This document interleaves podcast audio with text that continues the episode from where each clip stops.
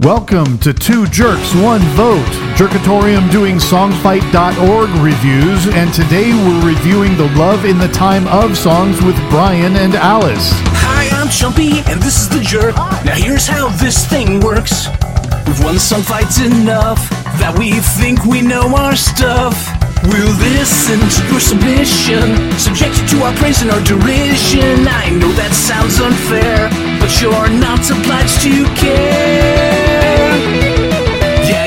Lose this song fight.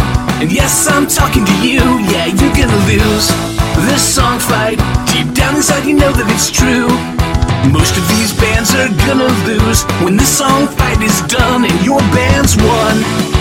And by your band's won, I don't mean your band's won, with bands being a contraction of band has, and one meaning the past tense of win. Those are just tricky homonyms. What I'm really trying to say is that you're one of the losers. All right, welcome to the Love in the Time of podcast.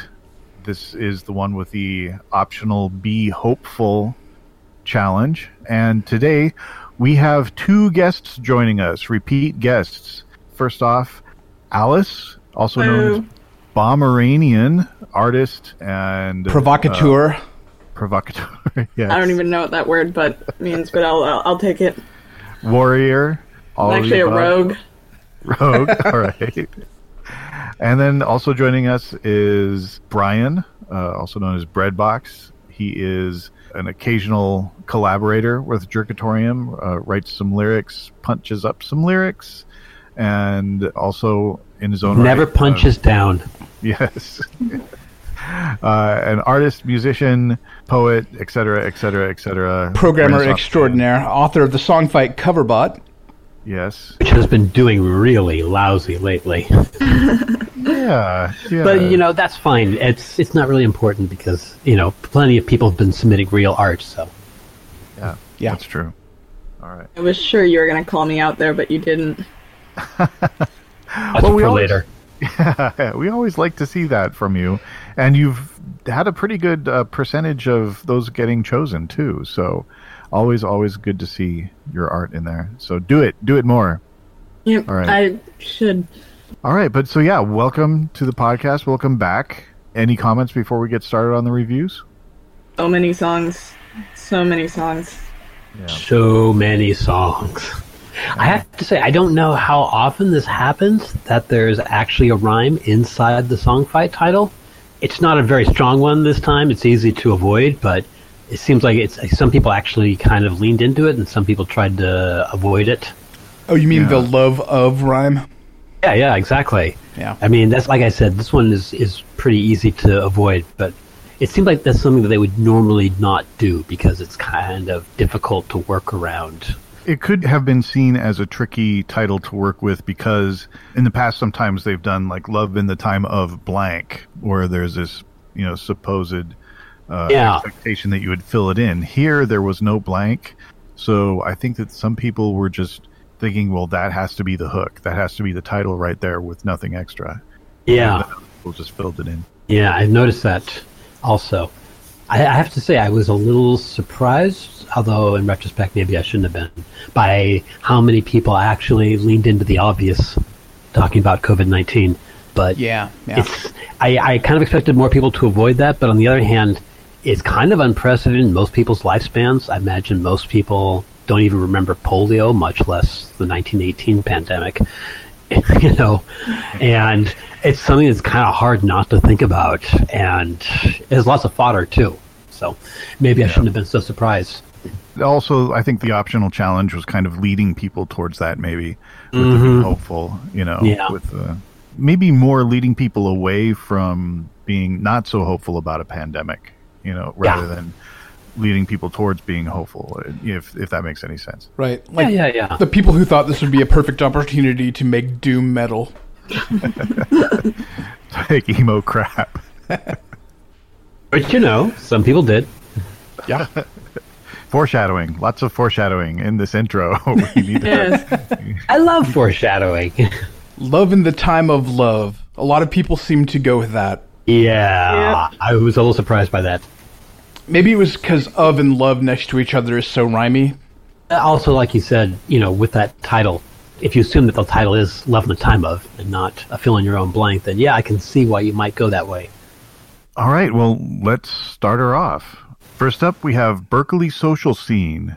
I found the love I've been searching for. But at the end of the day,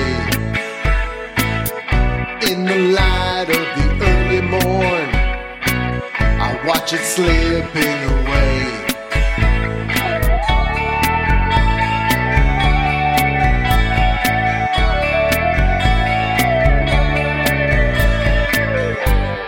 Love in the time of whiskey and wine when you were mine. And we had a love divine.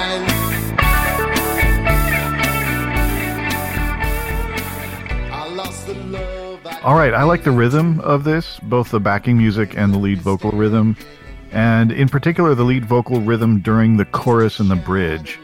Uh, I think Ken does a great job of singing here, you know, but I can't help thinking that it would be even better if the song was modulated up in pitch a couple of steps and maybe a bit faster. Also, not sure that it meets the optional challenge, but you know that doesn't matter. Again, it's optional. But uh, also, you know, great guitar work throughout. So, in general, I was, I was, I was really happy with this. Yeah, I don't know if you modulated up though, that Ken would sound as much like Neil Diamond as he does sound on this one, so. or maybe he sounds like Urge Overkill trying to sound like Neil Diamond. I'm not sure. Okay. Okay. All right. Granted. I, I like the guitars too, and I thought as I was listening, I thought these guitars, they sound like guitars, but they also sort of sound like whale song. And maybe it was the reverb on them that made them sound kind of like whale song. I'm not really sure. Overall, I thought the song was pretty nice, but it didn't leave a huge impression on me, except for the whale song and Ken sounding like Neil Diamond. The thing that struck me first was the drum machine. No, there's no drum machine in there. What? Oh, come on. No, these guys are famous for I having. uh, know. That's why it was. I mean, look, listen to the first few seconds. Those aren't drums. All right. Oh, hey, you know, they might not be now that I'm thinking about it. Yeah, they probably did not perform together. That's right. Yeah, they. I think they were even talking about. Was it the previous one or was it this one where they were shut out of their studio? Yeah, the previous one was the last one recorded in their studio, so So this might be a. It was really noticeable, especially given that you know Berkeley social scene always has real drums. You know, Yeah. I- And it's wow, like, what- they right didn't try to hide head. it. I mean, not only does it sound like a drum machine, but also Alice, you were pointing out Oh that yeah, one. there was there was a shaker. There's a shaker sound. It sounds like static to me. It really caught me off guard. It seemed too Yeah, I- loud. Yeah, I'm not actually sure that was meant to be a shaker. I was thinking maybe it was meant to be like a, a rasp, a scraper, or a guiro. You know, because it, it, it's such a loud sound. It Hmm. doesn't sound like a shaker. a guiro is like that instrument that's shaped like a fish that you play with a stick. Well, the one that you're thinking is probably the one that's shaped like a frog, actually. Oh, but yeah, okay, yeah. Yeah, but the point is, it's just like it's a wooden thing that it's a rasp. You you run a stick over it, it goes. "Crack." Right, right. Yeah, to me it just sounded like static. It was pretty loud in the in the mix. Huh? I didn't notice either of those things. I gotta listen more carefully. Yeah. Weird to think that when they're separated from their actual drums, which are more difficult to record and perform, that, you know, given the easier option of a drum machine, they're kind of maybe not nailing it. Yeah. I think maybe drum they- machine is like saying answering machine. That it's sort of, you know, an antiquated idea. Like, I don't think. Well, yeah, yeah. yeah, yeah, yeah, yeah. Sure, but you know, my point was like they didn't try to pretend that these were real drums. They clearly sound electronically produced. Okay. You guys know from the previous time that I'm not a huge fan of Berkeley social scene, and What? probably probably there's somebody in Berkeley social scene that goes, "Oh God, that fucker Brian." that guy again. I have to admit, I actually kind of uh, like this one a little bit more than their usual song. But unfortunately, I can't really put my finger on why. It just, I don't know. I think it's some of it is just vocal quality. There's something about the. Uh, they have a couple of different vocalists, and I think some of their uh, vocalists just kind of rub me the wrong way. I want to say they have like five different people who occasionally, you know, switch between lead vocal. Okay. It's, it's there's Ken and there's Sam and there's Martin. Martin, and then Glennie. maybe sometimes Glenny, and then maybe sometimes who's the other guy? It's not Geach, is it? Uh, maybe Geach sometimes. Yeah, I think there's a fifth. I could Yeah. be wrong. Oh well. Anyhow, what did you think, Alice? Well, honestly, I didn't think a lot. What I thought is it didn't make much of an impression on me. It was a totally fine song. You know, it didn't really stick, but I don't have much wrong with it other than the loud shaker sound. Perfectly fine, not going on your infinite playlist. Yep. Gotcha. I get that. Isn't no, that, that really a. It's kind of a boring answer, but it's what I got. All right, what do you say we move on to Brown Word and the Big Wine?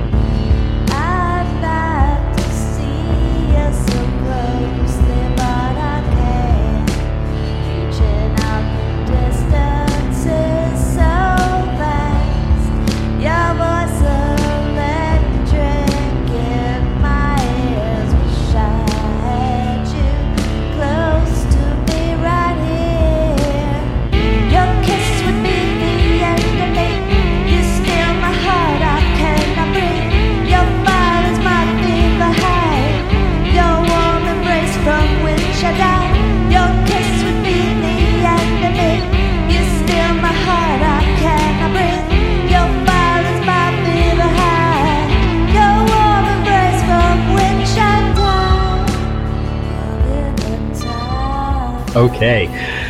To me, big wine refers to that theremin. Is that the mosquito sort of buzzing sound that you hear on the chorus?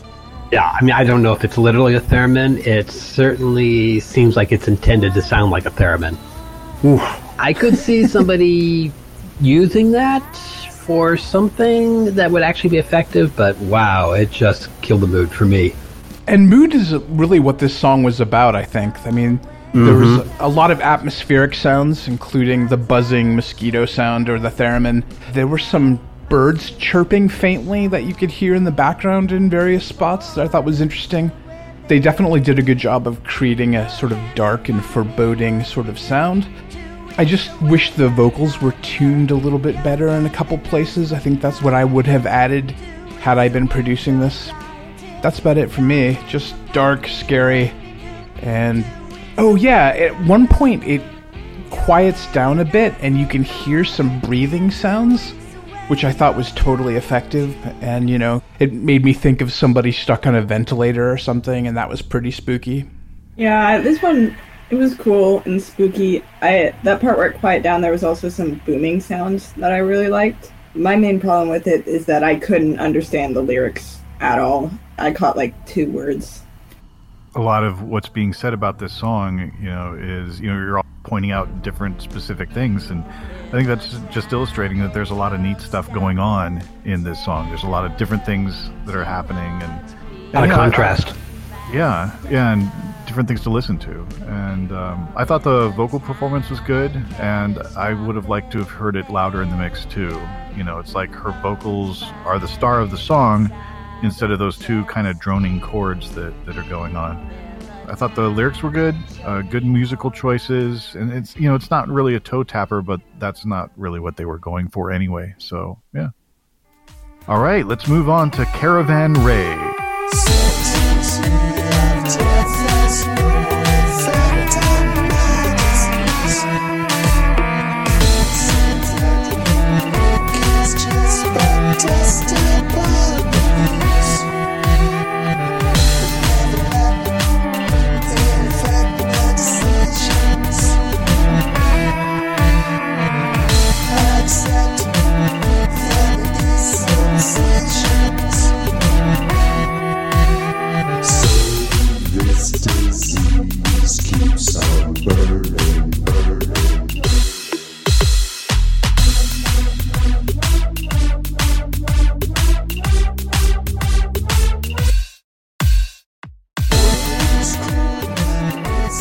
Oh, yeah. But vocals are mixed really low. I'm sorry, me? No, Caravan Ray's vocals are really Oh, oh, low. This one I do actually have some some things to say about. This was another one that I had no idea what the lyrics were until I looked it up. I have a lot of those. I don't know. There's sort of this chaotic theme to the music that I liked, and it's clearly another one about COVID, but I came up with this weird theory. It's about a zombie, someone who's a zombie who just doesn't want to deal with being a zombie and would just rather play music the whole time. and so they're just zombieing around the zombie apocalypse, and all the other zombies are like, "We gotta go kill the humans," and they're like, "No, music." That's an interesting take. I, I have a couple of those as song fight. I came up with a couple of weird theories. Yeah. Um, the zombies are all like brains, but there's a couple of zombies are like, yeah, but what about rhythm? yeah, there's no style in your murdering people.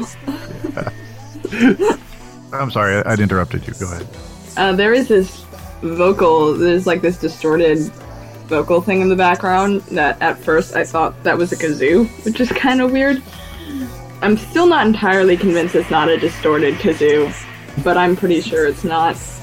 Yeah, Alice and I spent some time listening to that, and I'm, I'm pretty sure it's just a highly processed vocal or electronic sound that's meant to imitate a vocal sound. But to Alice, it was a kazoo. I don't know Caravan Ray if he's been around. A lot. I was first introduced to Caravan Ray just in the last Spin Tunes. I really, really liked the, the Huckleberry Finn song that he wrote for Spin Tunes Round One. Yeah, he's been around forever. Okay, Forever. 2004, I want to say. I don't know if I've listened to his songs before. This one was completely different from what I was expecting. After Spin Tunes uh, kind of set me up for what I thought was his sound. But I have to admit, it kind of worked for me. The garbled, scrambled vocals, they were off putting at first, but by the end of the song, I was really getting into it. And it really kind of forced me to listen to it, which I assume was kind of the idea. So kudos. Yeah, that may have been the effect of mixing the vocals pretty low, is that you're forced to really listen hard to make them out. Yeah, but I mean, it's not just that, right? I mean, there's all kinds of weird effects being applied to them that just kind of leave Yeah. them strangely garbled. Not garbled, but you know what I'm talking about. You heard the song. Yeah, yeah. I had written in my notes, is this a creative choice or just a bad mistake? I, I can't be just a mistake Probably not, yeah. because he, he could have fixed it. Yeah. Do you mean the low mixing of his? Yeah, his just having the vocals so far in the back. Yeah. I did like the start and stop rhythm of the drums. I thought that was really catchy and kind of cool.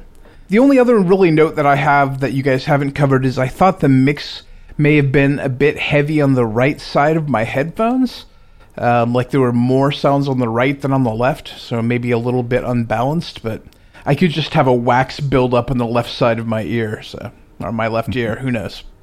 Yeah, I, I thought there was neat stuff going on in the song. Like the rest of you mentioned, I thought the well, I thought the vocals were so low in the mix that they were completely unintelligible. If you didn't have the lyrics in front of you, then it wouldn't make any sense whatsoever.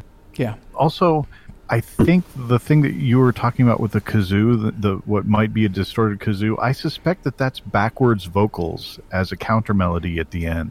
I could be wrong about that. That's what I thought I was hearing. song. Not sure though. I mostly just listened to it at the very beginning while we were analyzing it. I didn't look at listen to the end. That's Okay. interesting. Yeah, and Uh, we might be um, talking about something different too. Maybe. But yeah, I have to say, I mean, I didn't find it that hard to understand what he was saying. There were definitely stuff I didn't catch, but the chorus was easy enough to follow. Hmm. And I didn't understand a word of it until I looked at the lyrics. It was Oh, okay. Well, We have different headphones, I think. we have different brains too. yeah. I'm also just bad at Brains. processing lyrics. Brains. Brains. Music, not brains. Brains. Musical brains. Music brains. Why does it have to be a choice? it can be both things. But yeah, no, I, I thought this was it was interesting song, and I thought it moved kind of in and out of the kind of toe tapping and head bobbing territory. But yeah, good. But I wish I could hear those lyrics in the song. Yeah. Speaking of the lyric, just quickly, Alice said this was clearly about COVID, and I have to say, I almost began to question whether it really was. It almost felt like it was using disease as a metaphor for something else. I don't think in the end that's what the, he was going for, but it's funny. It's hard to be sure. Well, if if you're using it as a metaphor, if you're using COVID as a metaphor for something else, then it's still also about COVID. No, no, I mean using disease as a metaphor. Not Yeah, okay, but if you're talking about disease now, then you're talking about COVID. Yeah, yeah, yeah. But anyway, Yeah, yeah, Move yeah, on. yeah. Yeah, completely valid. zombies. Let's move on to something. About zombies, I I- stand by my you- my yeah, conviction. yeah, Your, uh, yeah. your argument is invalid. wasn't even an argument. Gonna move on. Move on. Speaking of moving on, next up we've got cave dwellers. Oh, cave dwellers. Cave dwellers, yes. I think it's Kaved Wellers. Ah, of course. It's subtle. Nika, Nika, Nika, and the insurrection's on. And every guard will seek a skull to lay his vengeance on. Until the arena reeks of blood like none since Ctesiphon. But we had love in the time of the riot.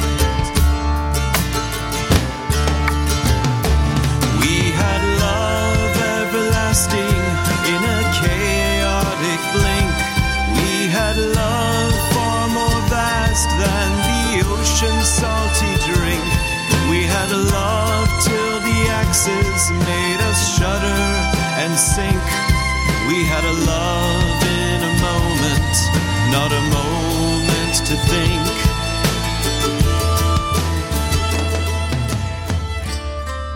And I know Brian is up on his history from 532 AD, so what do you think about this one, Brian? Oh no, sorry, sorry, sorry. I Yeah, we had to look that I up. did not know anything about this until I hit Wikipedia, um, searching for uh, Nika.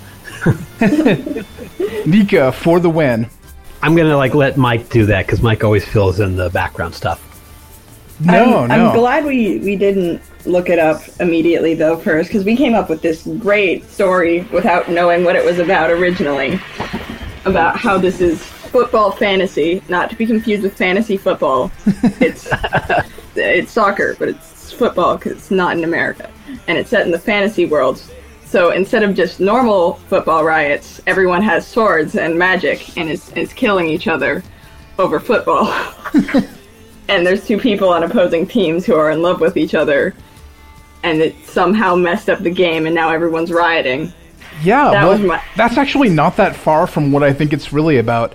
Like the, Yeah, ki- yeah, the kinds of riots that happened in Constantinople during the chariot races, Wikipedia likened to soccer hooliganism. Mm-hmm. So, Yeah, I was fully on board with this just being a plain old football riot, except for the comments about columns, which which is uh, why it was clearly football fantasy and and emperors. Yeah, Why does everything go back to football with you, Brian? yes always so you know, it was- interested in it it was the blue and green. It just made me think of like the people who paint their faces. You know, Okay. yeah. I took it. I had to go look it up. But yeah, just getting back to the music, I think it was a very appropriate choice. Uh, the musical style, But it was. It's not really my my genre, my thing, but they did it certainly competently, well enough, and it fit the uh, atmosphere they were uh, aiming to invoke, which was a strange one to invoke for the uh, for the subject matter. I, I appreciate that. i don't know the music didn't stand out to me as much as a bunch of wizards rioting over football Sure. but yeah the music music was fine it fit with the theme It also fit with the theme of the being about wizards. Yes wizards riding over football Yeah, it had this kind of medieval fantasy sort of sound, right? Yeah. yep Yeah, I thought it was a little Ren Fair. Little Ren Fair. Yeah. Yeah, Exactly. Which you know, I can. It's not my thing, but I can respect. Uh, they did a good job of it. Yeah. Yeah, they did. Yeah, the vocal performance was great. I thought. I mean, just just fabulous uh, in both the lead and the harmony line. Fantastic. I Yeah, thought. Truth is an excellent singer. Yeah, so good, and um, great instrumentation, and kind of almost hits uh, "Deck the Halls" during the instrumental break. You know, I'm mostly kidding about that. I'm sure that's just me, but I thought, oh, this is moving into "Deck the Halls." Not not really actually getting there, not even close, but uh, I kind of felt it. Anyhow, great work all around, but also maybe a little stiff all around. I noticed the sort of country sounding acoustic guitar right away. And I thought that sounded really, really good. And when the violin came in, I was like, ah, yeah. I know that Glennie has a friend and neighbor named Aaron who is a concert violinist, and I'm like, ah. So Glennie got Aaron to play some just awesome violin licks in this song, and I think that was my favorite part of the song. Besides, like it being about Constantinople and 532 and chariot riots. I had fun looking at the Wikipedia page for that, and I had a feeling it was Constantinople. Whenever I hear blue versus green, I think of you know the two political parties, and I think Justinian was associated with the blues. I want to say. I know Green fans will be like, no, but you know, whatever. But yeah, I thought this was great, and this is one of my favorites this round. For football and blue and green, that doesn't also have any other significance. I don't know. There's you guys have- probably some team color that is blue and green. I know Seahawks colors are blue and green, but Yeah. Yep, definitely about the Seahawks. But yeah, uh, and all the talk about the thing, I forgot to mention, yeah, the violin was excellent. It really stood out. excellent. Yeah. Yeah, yeah, definitely my favorite part of the song. All right. Well, let's move on to Gaping Maw. I like the sweetness slowly drifting from the sun. I like to taste the rose aroma in my nose and on my tongue. I like the way the melody is sung, and I don't think that you're like anyone. No, I like the silliness of certain words. I like to watch the soaring of the soaring birds.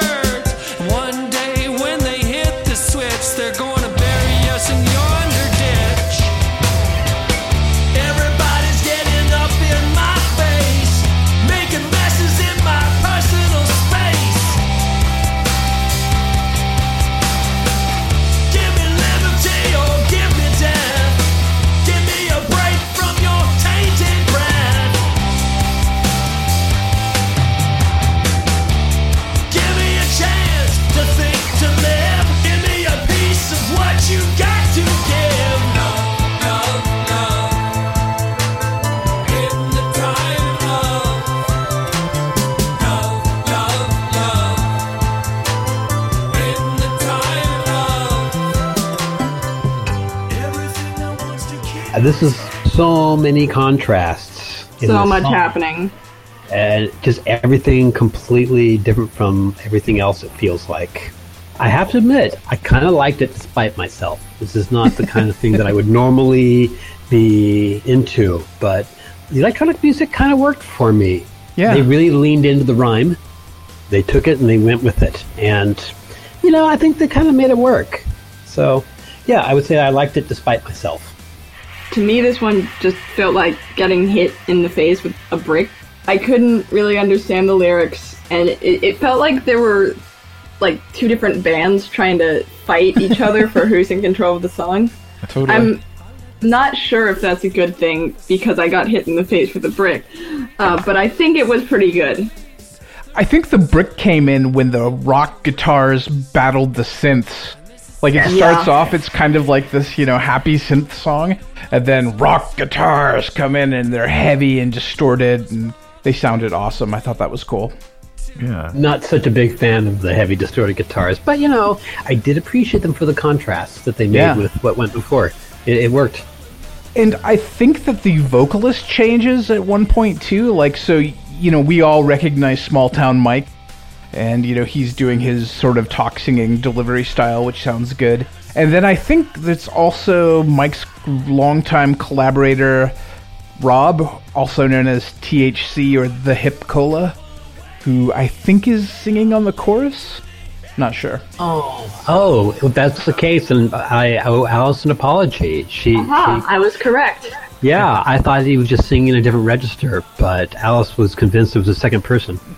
Yeah, I think he mentioned in the boards that it was that THC was was in this, but also I I remember in a previous song I'd assumed that he'd sung everything, uh, the talk singing of the verses, and then the singing, singing in the chorus, and then he mentioned somewhere, I believe in a comment online that no, it, he wasn't singing that; it was uh, one of his colleagues doing that. So I suspect that's what happened here too.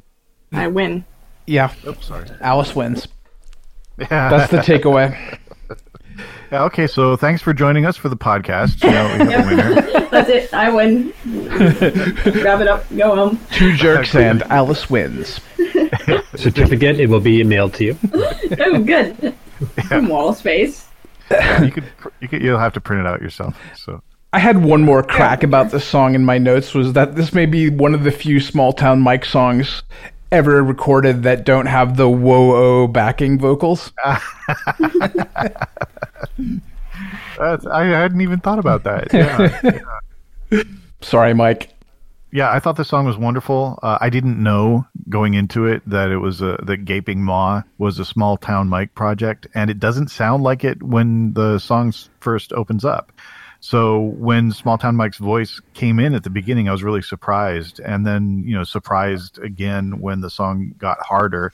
You know, when those uh, those guitars came in, I liked that brick. But yeah, I thought this is epic and amazing, and the whole thing is wonderful from beginning to end. You know, I can't say enough good things about this song, and I'm I'm kind of surprised that they finished in a week. I thought it was just there's a lot in it. Uh, there's a lot of dynamic sort of changes. I'm just terribly impressed with this. So yeah, this is happy. definitely a vote for me as well. yeah. Yeah. Moving right along, let's talk about the gross tones.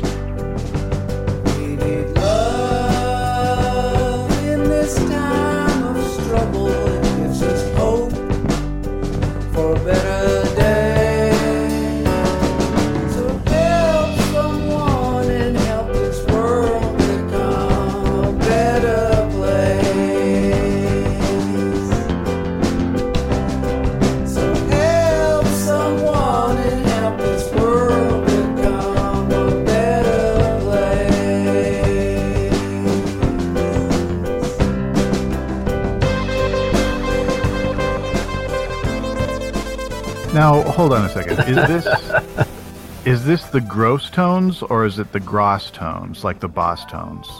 I'm gonna go with gross tones. Um, If is there like a word that actually is gross? Well, there's the mighty mighty Bosstones, and that's what I was thinking. So maybe it's a pun, but it's only a spelt pun, like not a sounded pun. Okay. If it had been the mighty, mighty gross tones, I might have been able to give you the mighty, mighty gross tones. But I don't think they're the Bose tones, but but uh, but uh, but gross tones sounds better on the mouth anyway. So yeah. Anyhow, Yeah. okay. gotta say, man, these guys, they decided they're going all in on the Moog synth sounds. Like Yes, all indeed. Moog, all time. Oh my god, what is it with the uh, the retro synth music? I don't know. But yeah, points for committing. Yeah. I just want to hold up my lighter and go synth solo. Play the same note like five times in a row. This is awesome. I, I admit it's uh, it did make an interesting contrast with the clearly acoustic drum and piano that was accompanying it. So I'll give them points for that. But you know, I was done with the synth, you know, before the song finished, before the song was done. Did you feel like we were being trolled just a little bit? Just a little bit, more than just a little bit. Yeah, you just you literally just said everything I was gonna say. So um, god damn it. Sorry, should have let you go first. Then I would have said everything you were gonna say. That's fine. it. Why are our opinions the same? I have different opinions. Damn it. I think they recorded this live too. This definitely felt like a live recording to me. Yeah, it sounded kind of sloppy and semi improvisational, but I'm not No, come on, Ryan. Those those synth solos were composed. Yep. Synth on point. They were there with the mouse and the piano roll. Going like G sharp, G sharp, G sharp, G sharp, G sharp, G sharp, F. They, they debated about it. I And don't I think another G sharp. yeah.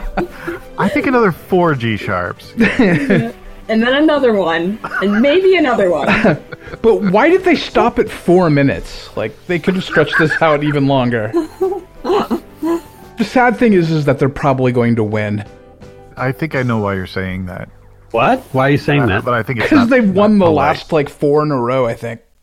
Yeah. Oh. Well, it's it, actually it's I think it's the only last two. They currently do have a hundred percent win rate. Yeah. in Song Fight, but I think that's just from winning two previous fights. And you know, th- but those were good enough songs. This one, I'm I'm not quite as confident about though, for the reasons we've been laughing about. We'll have to see. Yeah, I thought it's good, and there's a lot to listen to in this song, but it's a little too loose to be compelling. It's semi improvisational, maybe, but within a pretty set structure. It's a little sloppy, not really catchy, but still kind of cool in its own way. But yeah, if this beats Gaping Maw, then there is something fundamentally wrong with Song Fight. Yeah. Next up is James Owens. It's pretty quiet here at home.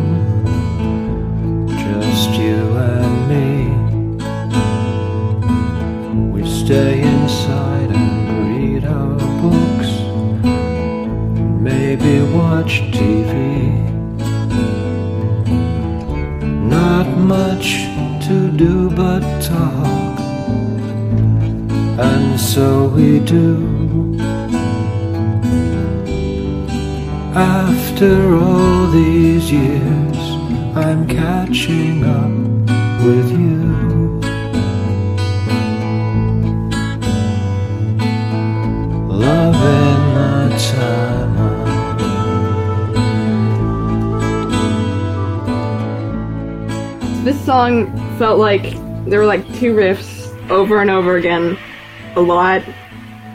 And like that's a style I think some people like, but it's not my style. It was just so repetitive to me and so much about Corona.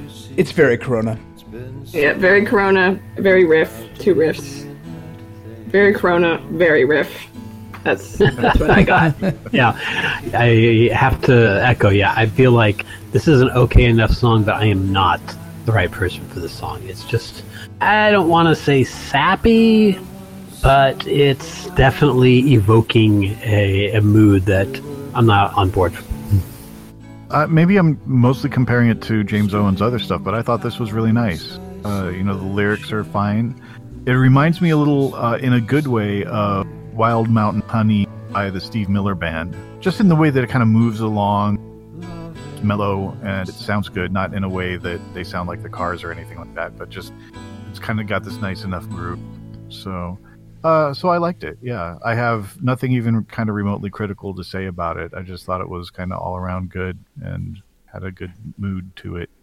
I was quite surprised that I liked this song. So normally I'd be complaining about hearing the phrase social distancing in lyrics.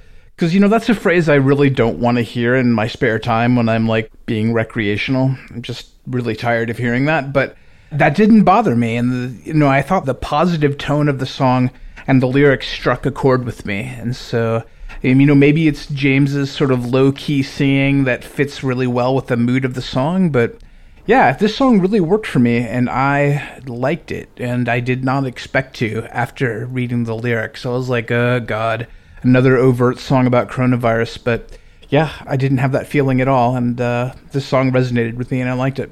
I really like the idea of like, you know, because we're all trapped, you know, some of us are trapped together, that we're actually, you know, sort of connecting instead of being isolated. Like some people are isolated together, and that's kind of a cool thing, so. I thought it worked with the sort of hopeful alternate challenge. I think they did an excellent Yeah. job on that. Yeah, be hopeful. I think that, you know, when we were looking at the lyrics that had been posted before we posted, you know, our song, before we submitted our song, I was kind of like looking at that as going like, wow, nobody's even trying for the optional challenge. But then some of them coming up, uh, I think most of them coming up that had posted their lyrics anyway. So yeah. Yeah. I feel like some of these songs would uh, fare better out of context. It's a little hard when there's 18 songs and so many of them are about COVID 19. There are certain times where you actually really want, like Mike said, you want a distraction from the circumstances. You don't want to wallow in what you're dealing with, and sometimes you do. In the right context, the song might have worked better for me, but as it was, I just felt like, yeah, I don't connect with this. Yeah. But But you know, it's it's kind of the time that we're in. Literally every song in this fight is about COVID nineteen, including this next one by Jerkatorium. Well, it started back in 63. Things got tough for single guys like me. Girls got really picky about picking their man. Like they'd only settle for one from their one band. Now I just don't know what I'm gonna do. Cause I'm not as cute as Ringo, And I love my girlfriend, but she wants more. She only wants a quarter of that fabulous four. Loving the time of Beatlemania. Loving the time of Beatlemania. At first they were a novelty band, the worst band in the world. First they ruined rock and roll, and now they stole my girl. Okay, this one. What the hell? I'm sorry, Mike. What? What does it mean? Ask Paul to fix a hole. Yeah, Mike. What's that yeah, about? what the fuck? Who Yeah, wrote that shitty lyric? No, no, I just I don't get it. I I'm pretty sure I picked up on all the other references, but that one just left me completely confused. So you couldn't be bothered to Google fix a hole. I don't think you should Google fix a hole. Don't Google image search it. Just Google it. Why would I bother to Google it when I could just wait 24 hours and ask you guys? I'm fixing a hole where the rain gets in to stop my mind from wondering where it will Oh, go. which one is that? It's a song called "Fixing a Hole" by the Beatles. Oh. You may have heard of it. From that from that quote, we're going to have to pay the estate of Michael Jackson Oh. a hundred thousand dollars. Luckily, it was you know not tuneful enough to be actually recognized by Content ID, so I think we're safe. I'll, I'll un-auto tune it. I'll do whatever the opposite of auto tuning is. Auto tune it to a different song. Get content matched by I'm both. asking Paul, I'm asking Paul to fix a hole. See how many different copyright strikes you can get from one song. Oh yeah, that's right. What was the Christmas song you thought the Gaping Maw sound? Deck the halls. Deck the Halls. Yeah, maybe we can Oh tune no, it that to Deck the Halls. Maw, though. That was uh, that was Cape Dollars. Oh, Cave Dollars. Yeah. All right, so yeah. Anyway, a very cute song, guys. A bit of a novelty song, but it was, no, uh, no, it was come on. It was from Again, the heart, in- Brian. There was no novelty involved. in the context of this song fight, it was a nice break. Kudos on uh, coming up with something completely unexpected and running with it and, and making it work. Well, we were all in our twenties in 1963, so Um, including you, Alice. wait, what? Is this No, I don't pretty- know? Alice was also, yeah, yeah. Uh, wait, uh, Dad, I have questions. How does that work? None of us were alive in 1963. Yep, You, that is You true. any more or less than, uh, than any of us. But Uh, uh, my mother was actually a, a Beatles fan. Not, she wasn't a, a crazed Beatles fan, but she definitely was into them. Alice, have you ever seen the movie Flashdance? um, nope. Okay. She, she she did not recognize that there was a reference there even. Yeah. What? Well, I mean, I haven't seen that movie. Has I've- anybody seen that movie? No, I actually No. I have not. I've seen snippets from it. I've heard the terrible song enough about? times. I told you there was a, a reference to "She's a Maniac" in the middle of their Yes, song. I, I did recognize that song because Yeah, that that- song is a meme song. I'm it's sorry. a meme song. I didn't know that. Yes. Yes. I lose track of which songs she recognizes because of memes and which ones she doesn't recognize at all. Yeah, it's all about the Duolingo owl getting splashed Yeah. by a bucket of water. Yep, there. pretty much. I think my job at this point is to just bring covers and memes to the world of Songfight. Yes. yes. Yes. Tell us about shit posts, Alice. well, Yeah, anyway, the, the, I, I told you the song was a uh, theme song to a movie. The movie is called Flashdance. Yeah. I, I told you it was a meme song. Yes, And we all learned a little something. theme theme song, not meme song. theme song. Not a meme Better song. as a meme than a theme song. You don't know that. You haven't seen it as a theme song. I, I'm just going off of your guys' comments. well, we weren't the right target market. I mean, admittedly, neither are you. yeah, I feel like this song is going to go down in the pantheon of Jerkatorium songs that serve as cautionary tales against, you know, making jokes in music.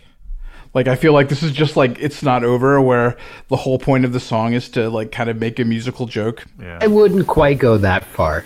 I mean, yeah, it is for the laughs. I, I would compare it more to Fingers Crossed. Yeah, maybe. Yeah. Yeah. Yeah, I think that's apt.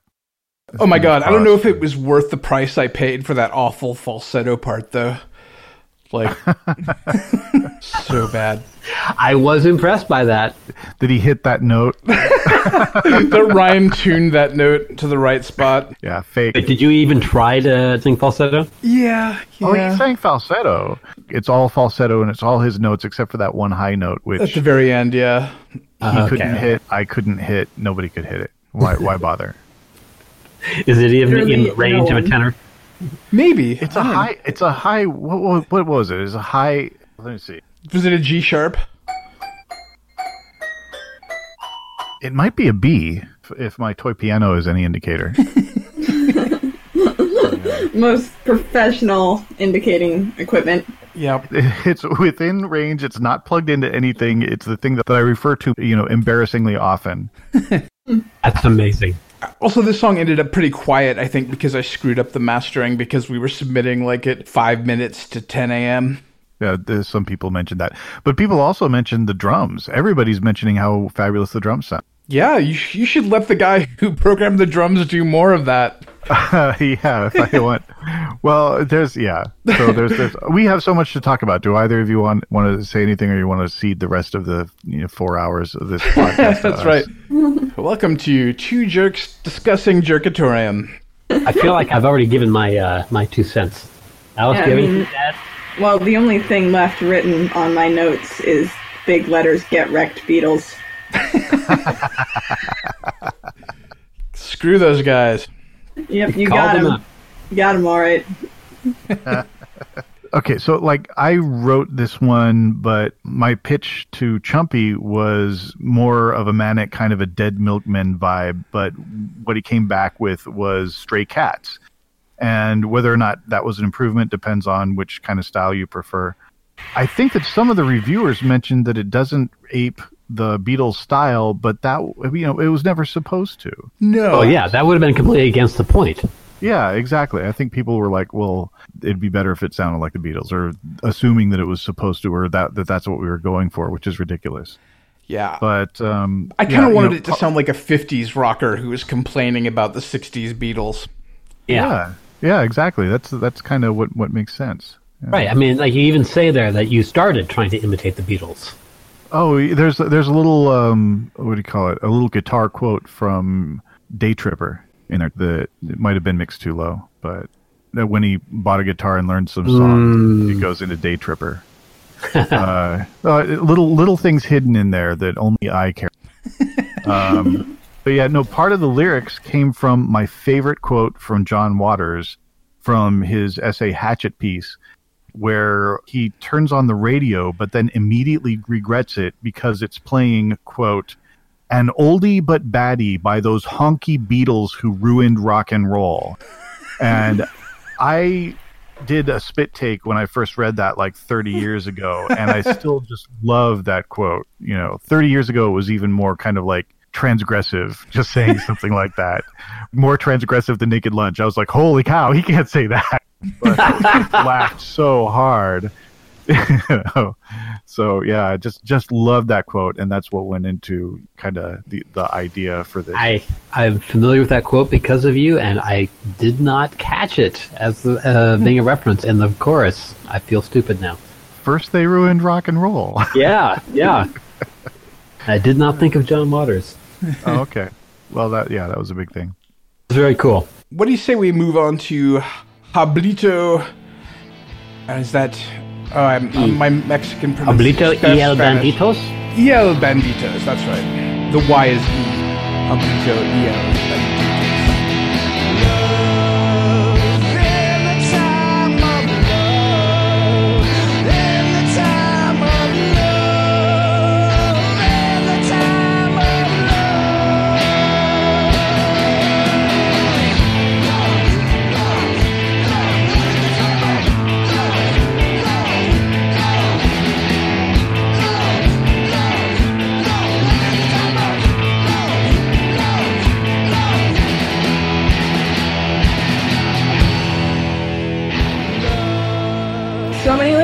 Couldn't memorize them. Too much. Don't know why they didn't post them. Just so many lyrics. It's like a regular American Pie. It's the gross tones synth solo of lyrics. but hey, I mean, uh, at least they fit the title, huh? Undeniably. Yep. I mean, couldn't fit the title more. Other than the fact that it was totally repetitive and kind of felt like it was made over the course of an evening where some guy was like, hey, uh, you know, song fight, we should do that. And then they just did. Uh, like, given all that, I did actually enjoy it. Like, it was enjoyable. It wasn't unpleasant. It just sort of felt like low effort. Yeah, I know I've said this already, but yeah, points for committing. but yeah, this this really felt like a throwaway uh, entry. Well, okay, so the lyrics are obviously nothing, but that vocal performance and that delivery is, is amazing, and I, I think he deserves points for that. I think this is a great, great half of a song. You know, it's like a chorus looking for verses. It's a top-notch vocal performance and a great rhythm section, but I want to hear the rest of this song because what he supplied just isn't quite enough. You know, it's lacking. Said. Well It's said. im- yeah, it's impressive. It's an impressive half of a song. It's it's not just that; it's the impressive good half of a song, but that's still not quite enough. I It's get the- like if I were going to generate snippets uh, for a podcast or something like that as a joke, I am use- Foreshadowing. what? I mean, nothing. So I get the feeling that this song started out as, "Hey, I got this really great idea for an intro," and then they were like, "Hey, can we just stretch this intro to like two and a half minutes?" Because that's what it feels like. Like you don't hear a human voice until two minutes twenty seconds into the song.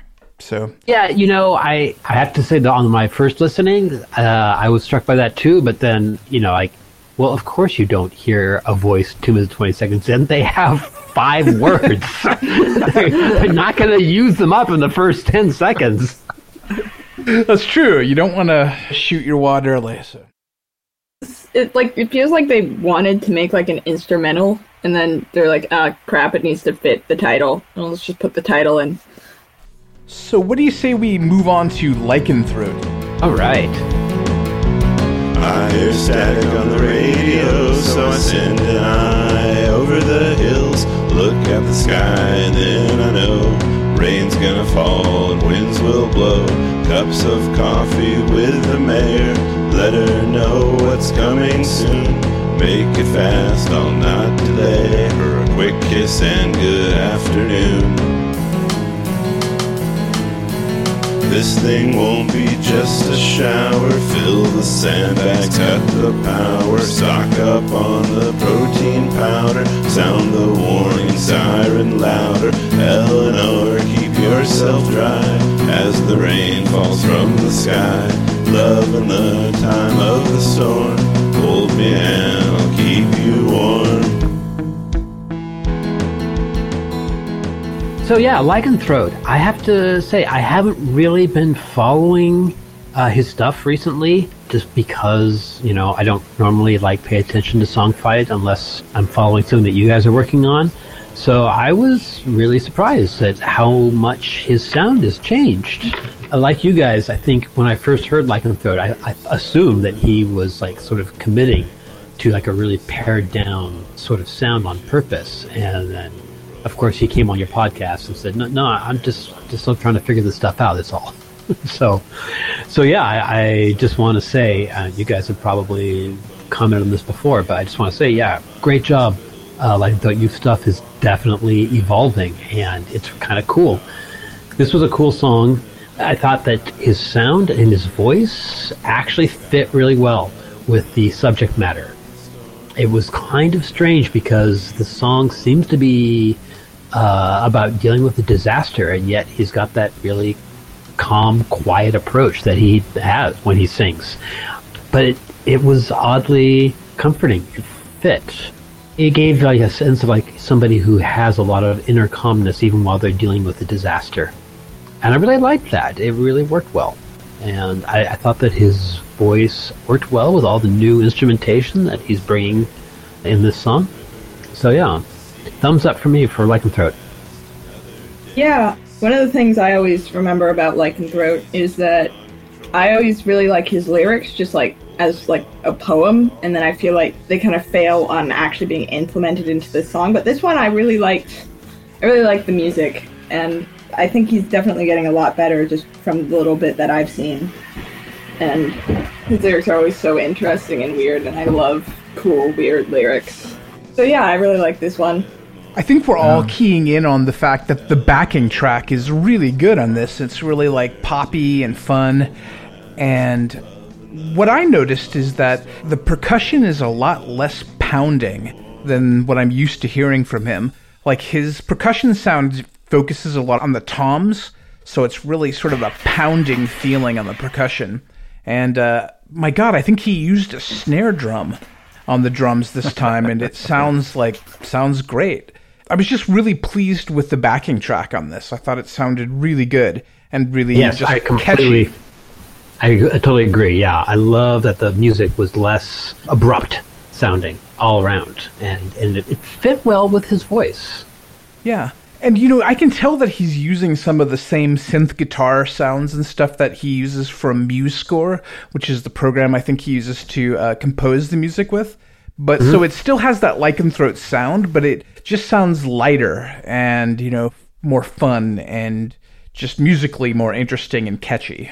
And mm-hmm. with more dynamics. Like it's not everything isn't loud all the time. Like I used to joke that Lycanthrope had all of his MIDI notes set to 127 at all times. But you know, this doesn't sound like that, and that's really cool. Yes, yes, a hundred times yes, or Yeah, one hundred twenty-seven times yes. Yep, that's it. Yeah, my comments are, are the, these lyrics. Uh, let's let's see. Uh, Evening as the clouds grow dark and raindrops fall in endless sheets, from sky to ground, electric arcs light the wet and empty streets. Rivers swell and overflow, bank lines melt to stagnant ponds. In makeshift boats, the people row like wayward floating vagabonds. Uh, if, if this was poetry fight, Lycanthrope would He'd win most of these it. fights. Yeah. Yeah. Yep. It's brilliant and it's beautiful and it's so lovely to read. But the music, to my ear, is still kind of well-worn lycanthrope territory. The the differences that you're hearing are, you know, differences from his song to his song, but it's still very, very obviously, recognizably, kind of his same rut, maybe. But yeah, so I'm I'm just saying I'll read this over and over and over again, but I'm not sure that I need to listen to it all that much. Right. I think one of the problems is that his vocals still have no discernible vocal melody. Actually, that's a question that I would pose. Brian, do you think that's the the main thing, or is it just the sameness of the musical instruments? I think it's it's the sixteenth notes. It's the it's the musical instruments. It's the way that he's using them. It's the bam bam bam bam bam bam bam bam, and also you know, and his his vocal delivery is iconic at this point. But also, I think that with a different sort of a backing, that the music would change entirely. I mean, like if he were uh, Joy Division, Mister, what's what the hell's his name? Yeah, I mean, it's like it, that's totally different than this style, and yet you know you can imagine him sort of doing that. There's plenty of people who do a more or less sort of a talk singing, melodic or not, but uh, of course it doesn't quite sound like this with the relentless sixteenth note or eighth note or whatever the heck they are. You know, and and it's not just that. I realize I don't want to like dismiss it as well. He's only doing this, but you know what I mean when I'm saying the dun dun dun dun dun dun dun, dun and then yeah, I don't know. absolutely, yeah. And that was kind of what's interesting to me because that was kind of one of the points that I was making why I liked it because I felt like the music is improved, but it still meshes well with his vocal style. I actually am not sure that I want his vocal style to change. I want the music to fit it better. Yeah, yeah, no, that's good. Yeah. So next up, we've got the lowest bitter. All the instigators are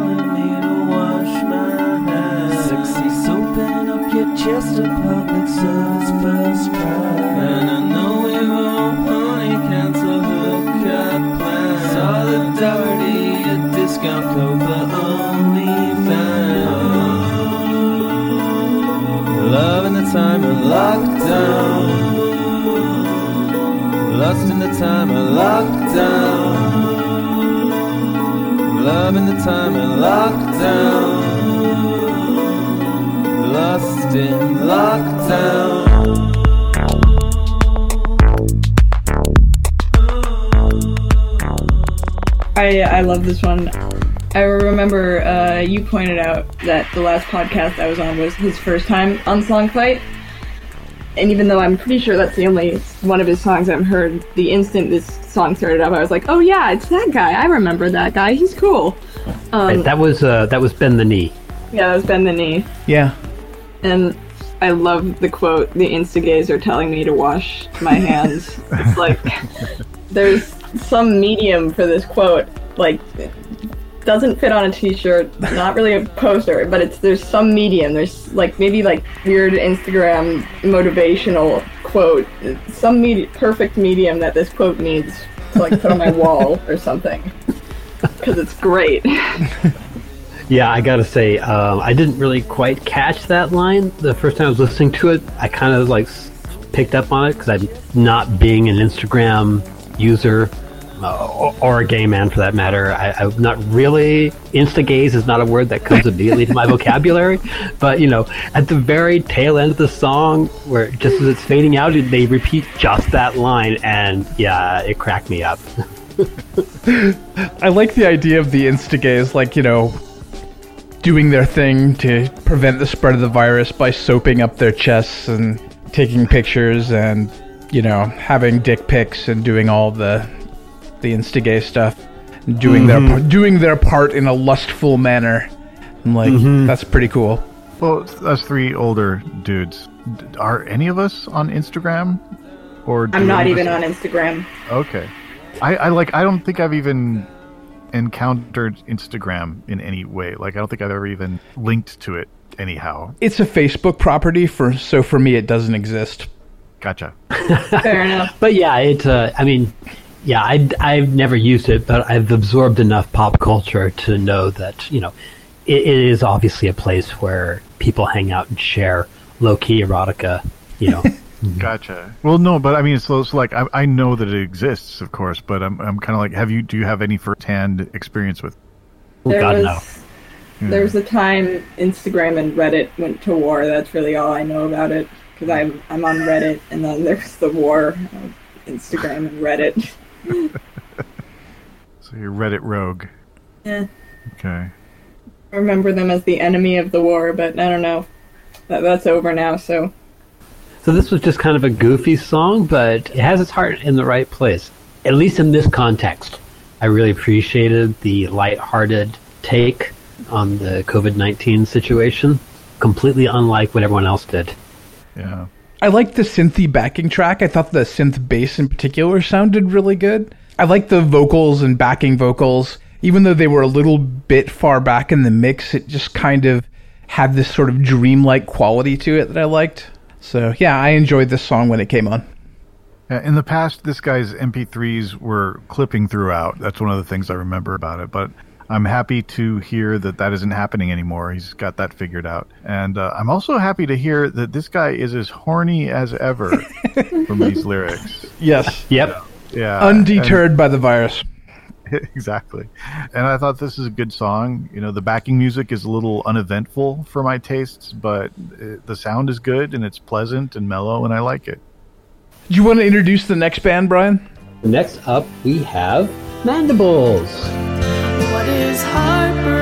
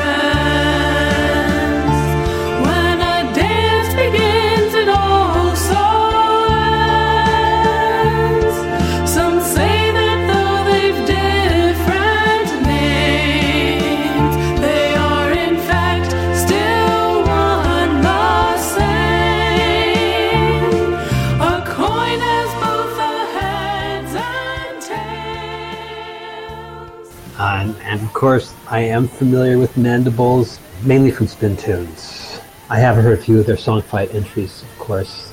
That's uh, Cybronica, right? Which you Yes. had on a podcast? Yes. Yeah, yeah, yeah. AKA was Abigail. a- yeah, and even though this was a rather restrained vocal performance, I felt like I could still tell this was obviously uh, operatically trained, you know, singer.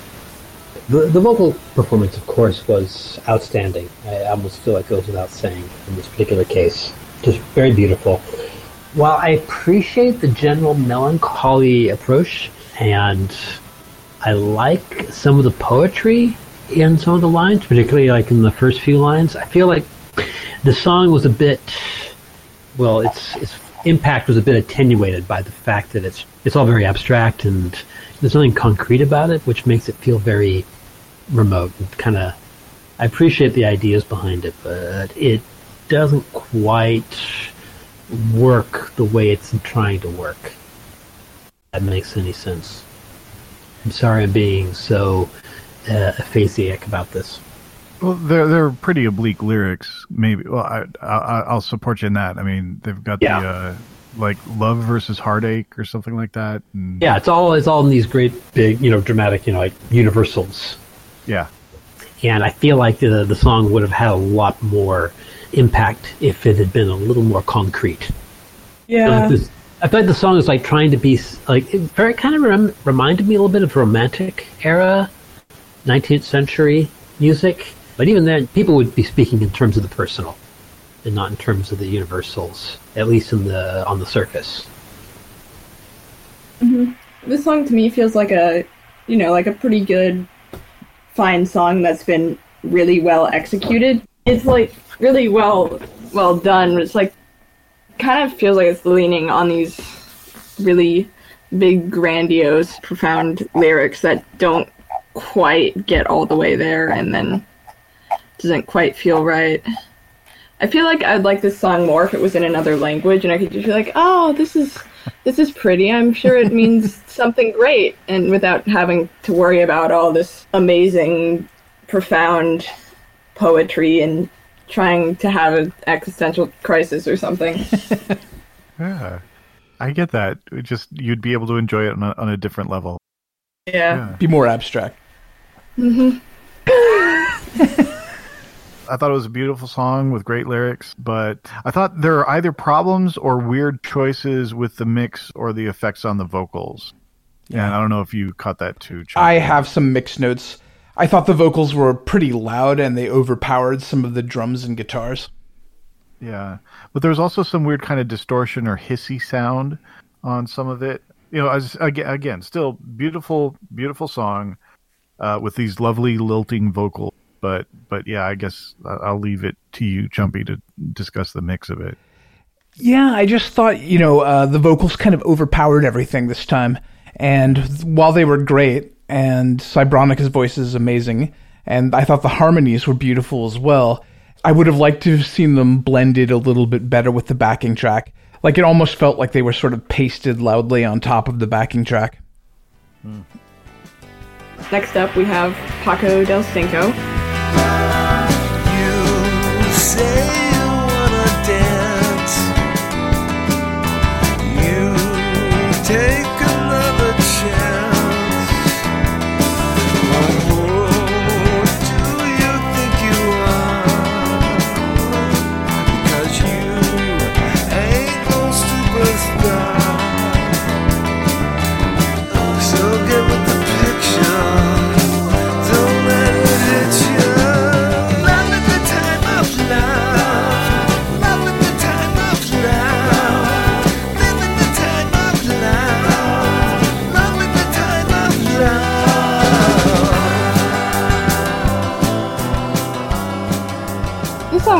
fine. I mean, I didn't have, I don't have anything super wrong with it. Uh, you know, it was enjoyable. It didn't make a huge impact on me. Not sure why you had me introduce this one. I don't have a lot to say about it. I, okay, I, I can jump in if you like. I have to say this was a little bit different from his usual stuff in some ways. I'm so used to listening to a Paco del Cinco song and having no idea what it means, even after I read the lyrics page. Um, and this one was not like that. And I think I like his music a lot more when I understand what it's about. You know, I think I would kind of get frustrated with some of his like uh, his habit of making all these weird change ups. You know, in the middle of his music, like sudden rhythm changes and that sort of thing. Um, I think part of that was just because I was still floundering, trying to figure out what the heck the song was even about. When I'm following along just fine, I, I really enjoyed those little uh, jumps. So I feel like your lyrics can confuse me or your music can confuse me, but if they both do it at the same time, then I just feel floundering and, and I'm drowning and or and or I'm just stupid. So that that was my recommendation to Paco. Was kind of yeah, pick one or the other. Don't do both at the same time. That's one I, I disagree with you on. I, I, I love totally confusing songs where I have absolutely no idea what's happening and I lay awake at night trying to figure them out. It's my favorite. But do you like it when the when the music also confuses you as well as the lyrics? Well, yeah, because then it's like it, it's all coherent. all- It's, it's you know, instead of being partially confusing and disjointed, it's just all super confusing. And it's like, whoa, I don't know what just happened. This song is on another level. This is some crazy crap. I have to go get my music friends down and we got to debate about the meaning of this song like it's a poetry class. Right. what is going to happen to Chess Piece Face? We may never know. I, I just I always think about his entry for Blue Woman Yes, which I just like I listened to it and I just did not get, and then I finally like was he explained that it was Violet Beauregarde as if she had been left behind as a giant blueberry in Willy Wonka's factory, and the Oompa Loompas were bleeding her for food. you know, like I was I was supposed to figure that out from your goddamn lyrics. Come on. I love that stuff though. It's so it's amazing. It's like how do you even come up with that? yeah, I guess I feel like I should go back to the kiddie pool. You know, I just I'm I'm I'm just too overwhelmed if there's too much confusing stuff happening at once. And that's not to say that somebody should write music for me. Maybe I should just stay in the kiddie pool. Yeah, no, write music for me. Yeah, that's fine. That's fine. I'm, I'm like, you know, what's not to like about this song? You know, the the guitar work varies from homey and charming to really impressive, and the lead vocals are very expressive. And, They are, yeah. And you know me, I love those extensive and well arranged backing vocals. Really done well in this song. Yeah. And you know, I love me a, a slide guitar solo. So uh, just fantastic work. You forgot the great bass guitar work. Oh yeah.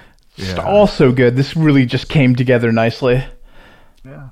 But Paco does all of those things very well. And this is. I also like the uh, get with the picture, don't let it hit you line. That's the bummer about these great songs like like that, that we like, and you, we could just list the things that we like, which you can hear if you just listen to the song. Otherwise, we don't have much to say about it. Yeah. What do you say we uh, move on to Phil Well? Slam the door, run away, and stumble through the streets of the night. You are looking for a place to go, where to stay, where to hide. One can tell you what to think, but where do you go when your hope will sink? You shout it out, let it out until everything is alright. You might not notice at first glance the magic of a second chance. There can be love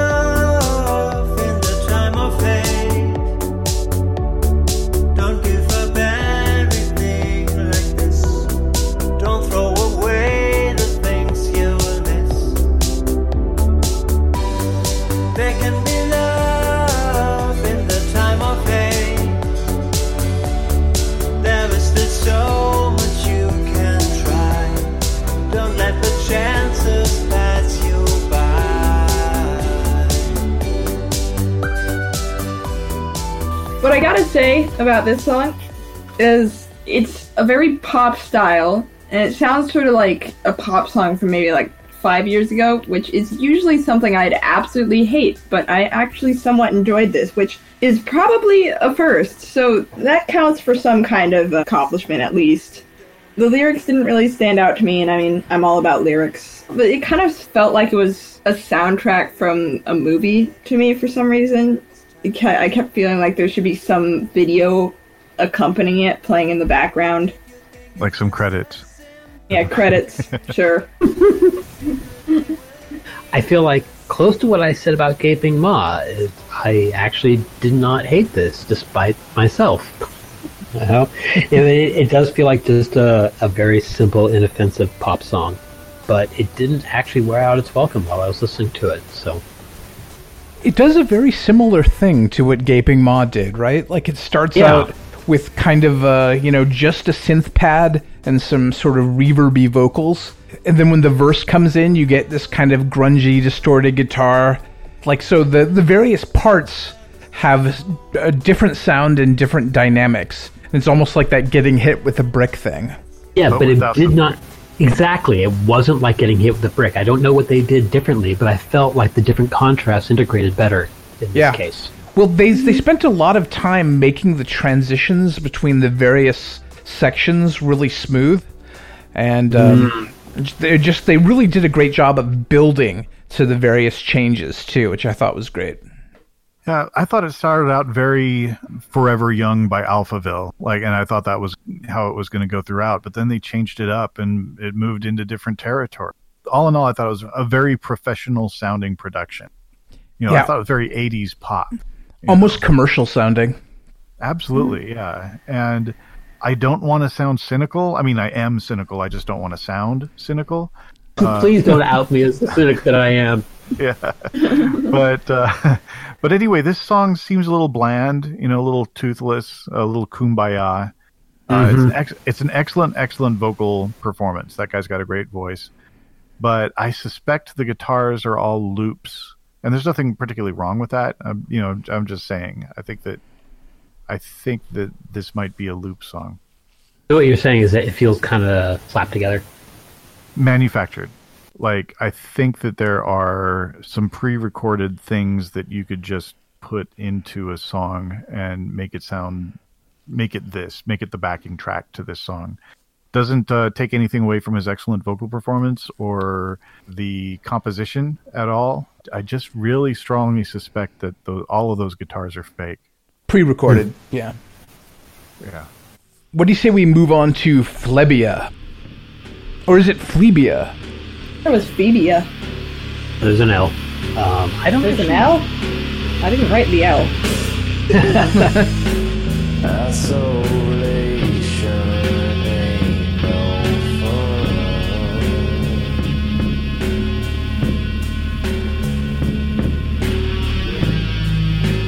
Can't stand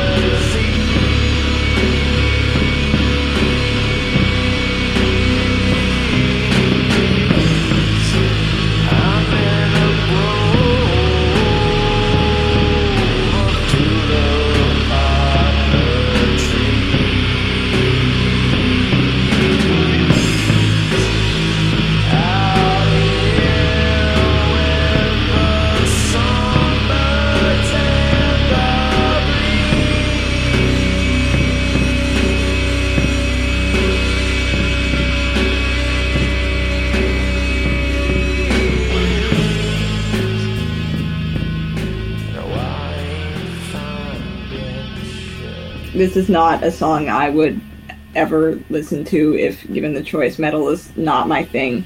But this song is fascinating because it's this big metal song about going mushroom picking And not finding much. and not finding mushrooms Well, there's an outbreak of corona. It's like what inspired this song. Why is this like this? It's fascinating and it's kind of cool. I just wouldn't listen to it on my own. Yeah, I, I, I have to say at times 10, this musical style is the kind that I would pay money not to be exposed to. you know, and that is nothing against Flebia. I've just come to the, realize there's certain kinds of musical styles and musical quotes that I just have incredibly intense negative emotional reactions to just due to history and that sort of thing. There's certain pop music in certain time periods that I immediately hate. I probably will never listen to the Jerkatorium song again just because I can't stand your reference to Maniac. but that's just me. I'm, I'm just a broken man.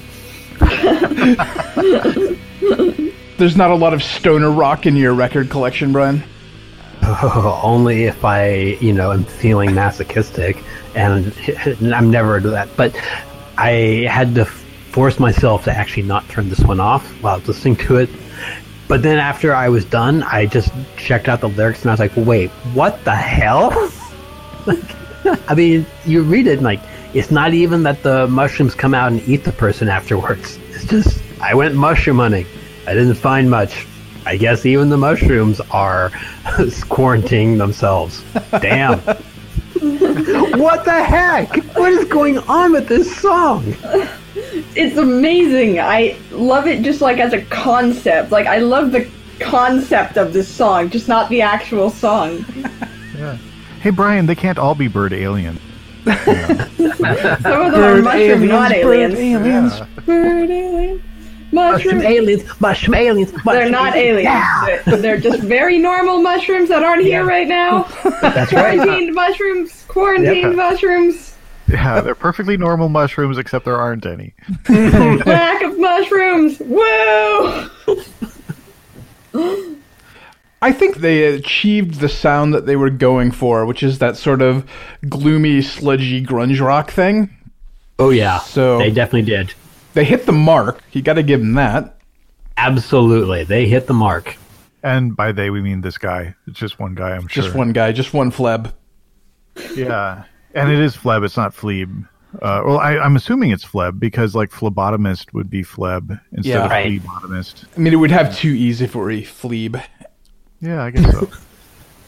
uh, but uh, I thought it's kind of like the Pixies meet Love and Rockets, and maybe a little Jesus and Mary chain thrown in. You know? Yeah, I heard that Pixies guitar sound too. Yeah, yeah, absolutely. And which is great. I, I, I like that guitar work. But you already know that I'm going to label any song that's under 120 beats per minute as plotting. And I thought this was a bit long, too. I don't remember exactly how long it is, but it, it just sounded like it kept going and going and going. And the, the other thing is, though, I know it's a good song. I'm just not sure what sort of mood I'd have to be in in order to want to to listen to it you know so it's it's like i didn't hate the song i didn't dislike the song even but it's also kind of like what's going to make me think oh that'll be a good song to listen to now and it's yeah i, ju- I just can't imagine the sort of situation so Oh, it's obvious. After you come back from a, an unlucky day of mushroom hunting. First. Or, well, mushroom hunting unsuccessfully. that's i've, I've done that before and i usually want to listen to a lot of katrina and the waves I can play- totally see that. Yeah, yeah. Because you don't i'm want walking to. on sunshine You don't want to like. Wallow, you don't want to wallow in the fact that you didn't find any mushrooms. exactly yeah So this is the song you listen to when you're mushroom hunting and you're feeling depressed and you want to wallow about how you're not finding any mushrooms. yeah because walking on sunshine is I, Mushrooms hurts. don't thrive in sunshine, Ryan. That's why it's such a mood changer. I, i'm not going to Why all the extend this mushrooms are gone? they ran away from your music. Listen, I see no reason to extend this bit. All right. I'm always extending bits. Everything's a bit to me. My life is a bit.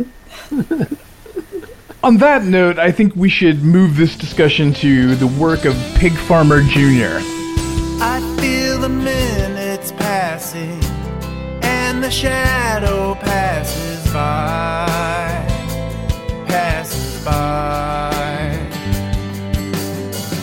I see a lonely figure, and she's framed against the sky,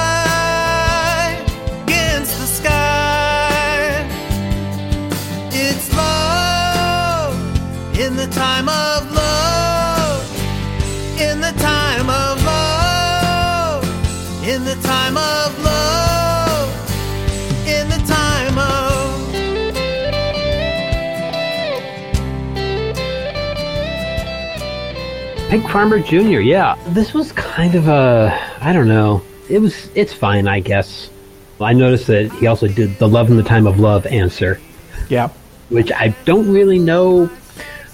Does that really mean anything? Isn't it always the time of love? Well, does love happen outside of the time of love?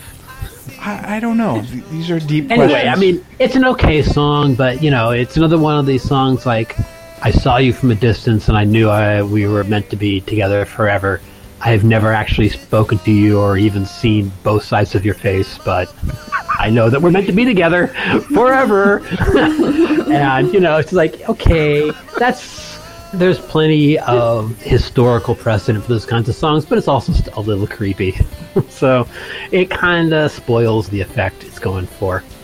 But you know, it's a very simple song, and it's not trying to be anything really, you know, extreme. So you know, yeah, he, he, he set out for a certain sound, and I guess you know that that's pretty much what he wanted to do, and, and he did it just fine. What about you, Alice? So, um, on, I gotta say this dramatically. I must invoke death of the author here. Because I'm like 90% sure this is not what he meant. But, so I was like, I was listening to the song, and I was kind of thinking what that my dad already says. Like, this is, you know, it's another song about, I haven't even seen both sides of your face, but we're in love now. And it's sort of just a little boring. And then I was like, what if this song is about a guy whose like wife died and then he saw her ghost and has gone crazy trying to prove that her ghost exists. And then the song got way more interesting. And that's why she only appears in the moonlight because she's Yes. a ghost. Yes. Yeah. She only and she that's why he's only seen one side of her face. And then he's he's like Because the other side is like a skull or like rotting or something cool Yeah. like that. And it's and it's how he is how he knows that they're in love, even though he's only seen one side of her face because they are he, they already knew each other, but he's only seen one side of the ghost face, and he's like, "I saw you. It was you. You're a ghost. I have to prove that you exist." But eh, who am I kidding anyway? It's been years, and I I wonder if my memory's even correct. None of my friends believe me, but I know what I saw. Yeah, it was a ghost. Or half a ghost. Real bedsheet ghosts. She looked at me through round eye holes. That's that's an interesting take on this song. Yeah. And hey, what if there were lasers? yes. I'm sorry. Ghost with frickin' lasers. Laser ghosts. Laser ghosts. Laser ghosts. Laser ghosts. What do you got, Ryan? I was impressed by this song. I thought it had good production, good performances, good lyrics. And I thought, you know, this is how you step up your game and compete. And this next thing, it's not a criticism, it's just a preference. Uh, but I would have liked to have heard some vocal harmonies, especially in the chorus. I, I don't think the song really, really needed them. Uh, I just think they might elevate the song. But this is one of the best that I've ever heard from Pig Farmer Jr. and, um, or for that matter, from Pig Farmer Senior. So yeah. I felt the same way. I thought this was a pretty strong song from Pig Farmer. The singing is really good. I mean, he's had songs where he sung well before. I always appreciate his sort of subtle use of vibrato. So he knows when to like turn it on and lean on it and when to kind of back off on it, which I think not everybody does well. So I'm, I was impressed by that. I thought the instrumentation was nice, like the acoustic guitars blended well with the fuzzy electric guitars. So yeah, I thought musically it was pretty solid. I didn't think much of Love in the Time of Love like we talked about, but other than that, this was great. It is so weird listening to you guys sometimes. Why? Oh, I, I, I, this is one of his strongest showings. Yeah. I think uh, so. Yeah, I mean, compared to his other stuff, like the thing is, he, he's a very, very regular submitter. So we've heard a lot from Pig Farmer Jr. So when he kind of comes up and impresses us like this, it's worth noting. Well, yeah, I understand that. Next up, we've got Shoehorn TC. The pain and suffering sometimes just appears. Out of nowhere, hopes can often turn to fears. And the world can seem at once so upside down. Just take a look around and choose love in the time of love. Time of love,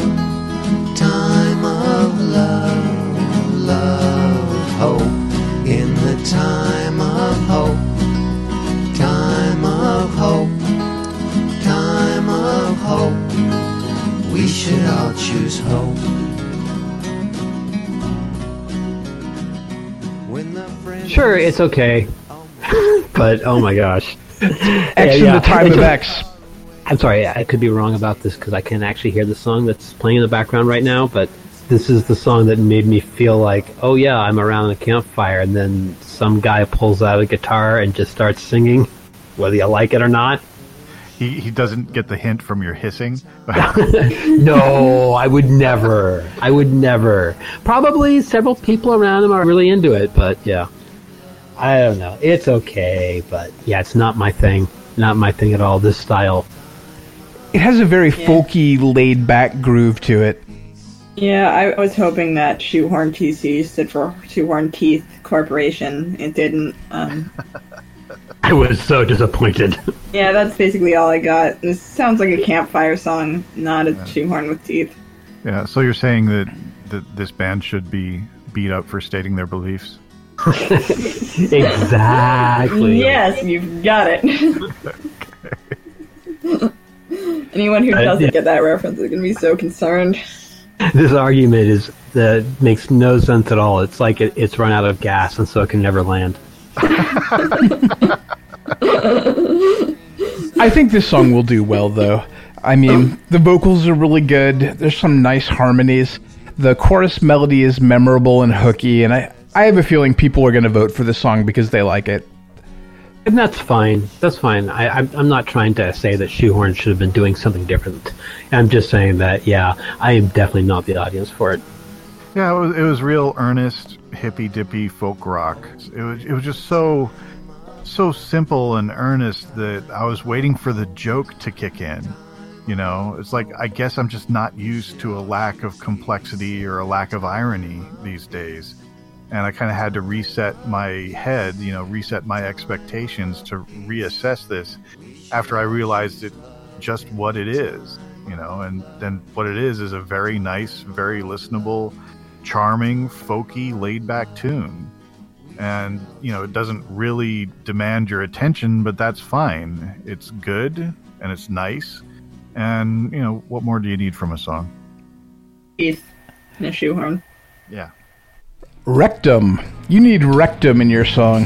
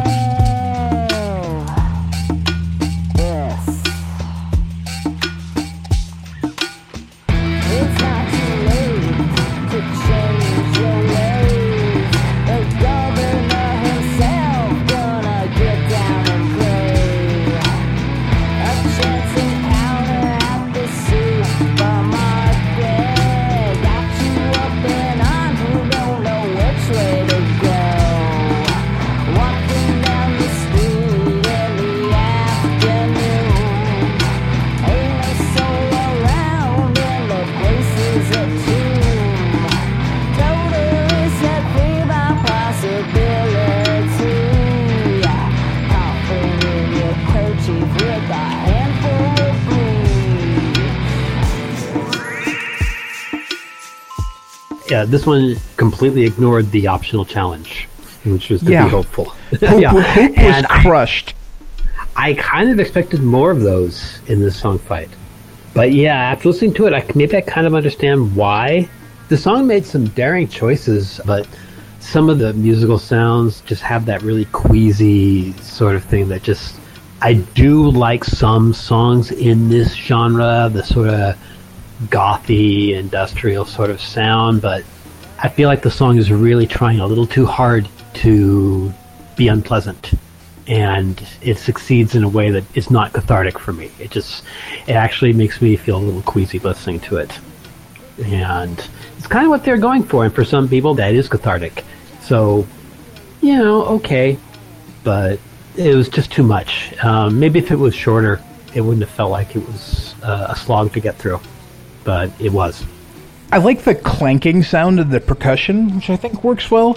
There's also a glockenspiel that you can hear and some sci-fi sounds that you know combine with the distorted guitars, which I think makes for a cool sounding soundscape. And I think that's where you get the sort of industrial sound there, because there's like a wrench clanking on metal or something, which you hear all the time Mhm. throughout the percussion. Yep. And that's one thing, but like the vocals are also sort of distorted and heavily filtered, and there's some sort of flat notes in them that make them a little harder to listen to than you might like. So, I, I think all of those things combine to make for us less pleasant listening experience. Yeah. So I mean, like it's the- too the- many too many sort of distracting elements for me all at once. Hmm. I, I feel like this definitely is was reminiscent of like, gosh, I can't think of an actual specific band, but like KMFDM and Skinny Puppy and like that era. Though those aren't the best exemplars. You know what I'm talking about? Yeah, I was thinking of like a Tom Waits Bone Machine kind of sort of sound. Hmm. But yeah, I know what you mean. Yeah. So I feel like you know there's good music to be made in that genre. I just, uh, yeah, it's just too much, too much uh, of that at once, maybe. Yeah, I um kind of echo all that. The one thing I really have to say about this is that out of all the songs that were just really oblately about COVID nineteen, this is the only one that like really directly referred to the symptoms and not just social distancing. It had a lot of really direct references to actually failing to breathe and Mm-hmm. That was sort of interesting. Like the lyrics were interesting, but it's not my kind of music. kind of like Brian mentioned, I do recognize that it kind of sets you off kilter more or less immediately. But I kind of appreciate that. You know, the the talk singing doesn't really do it for me in the verses, and I'm not sure what the melody of the chorus is attached to. Uh, so I think it's kind of best to just approach this at face value. I like the layered backing music. I don't like that thumb piano. That it's it's very buzzy. It's uh, all buzz and no piano in the thumb piano. I thought the lyrics are good and it's a good effort. Uh, a really different approach, and I like people who do things differently like that. I like to hear something new and different, and you know, people who take risks and uh, generate some unique pieces like this. So I was happy to hear it when it came up while I was reviewing and listening, you know, getting ready for this podcast and everything. But you know, it's probably not gonna go on a download onto my Zune. All right, folks, we are at the end. That is all of the songs, right? Uh, yeah. Is it though? Is it? It, are we sure? Well, I guess it depends on which contrivance we want to go with, but there is this thought that there's this vague vetting process. So if a song kidding. isn't, I didn't know about this. yeah, I mean, it, it doesn't hmm. use it very often, but like the real bigger song fights like this, if if a song just doesn't meet some sort of minimum criteria, they just want to go ahead and add it to that list. And instead, they'll email it to you. Yes. Yeah, yeah. Well, to to random people in the world. So Random email addresses. exactly, yeah. So So what you're I saying know- is that even we might have gotten one of these. You should check your emails inboxes to find out. They would probably be sending them out right about now. Oh wow! Uh, of course, to sync up with our podcast, I imagine. Oh, they don't know we're doing a podcast. It's one of those Ah, things that happens. Just, it's, Yeah, it's just- pure coincidence. Do not question. Yeah, exactly. Yeah. So I don't know. Did any of you get those emails? I didn't get one. I do have this one email that says something about. Um, oh yeah, no. Um, it all it went into my spam folder. because Okay. it's got a it's got a binary attachment, but it's actually an MP3. Oh wow! Yeah, what are Is there a band Okay. name associated with this MP3? Like, what's the file name on it? Oh, why? Of course there is. What what uh, so what what is that band name then? I'm sorry. I don't think that's the band name. Sorry. Ignore it. Okay, is it snort or I'm sorry? Why, hello, Mr. Sorry. Do you mind if I call you so? I'm sorry. Okay. yeah, yeah. No, the it does have a band name associated with it. It's I'm so sorry. I'm so sorry. I'm so band- sorry. I mean, either that or it's just a subject line and it's apologizing for, for sending me a random binary attachment. But yeah, here I, uh, I I- I'll just can I I think I can just play it. Yeah, please do.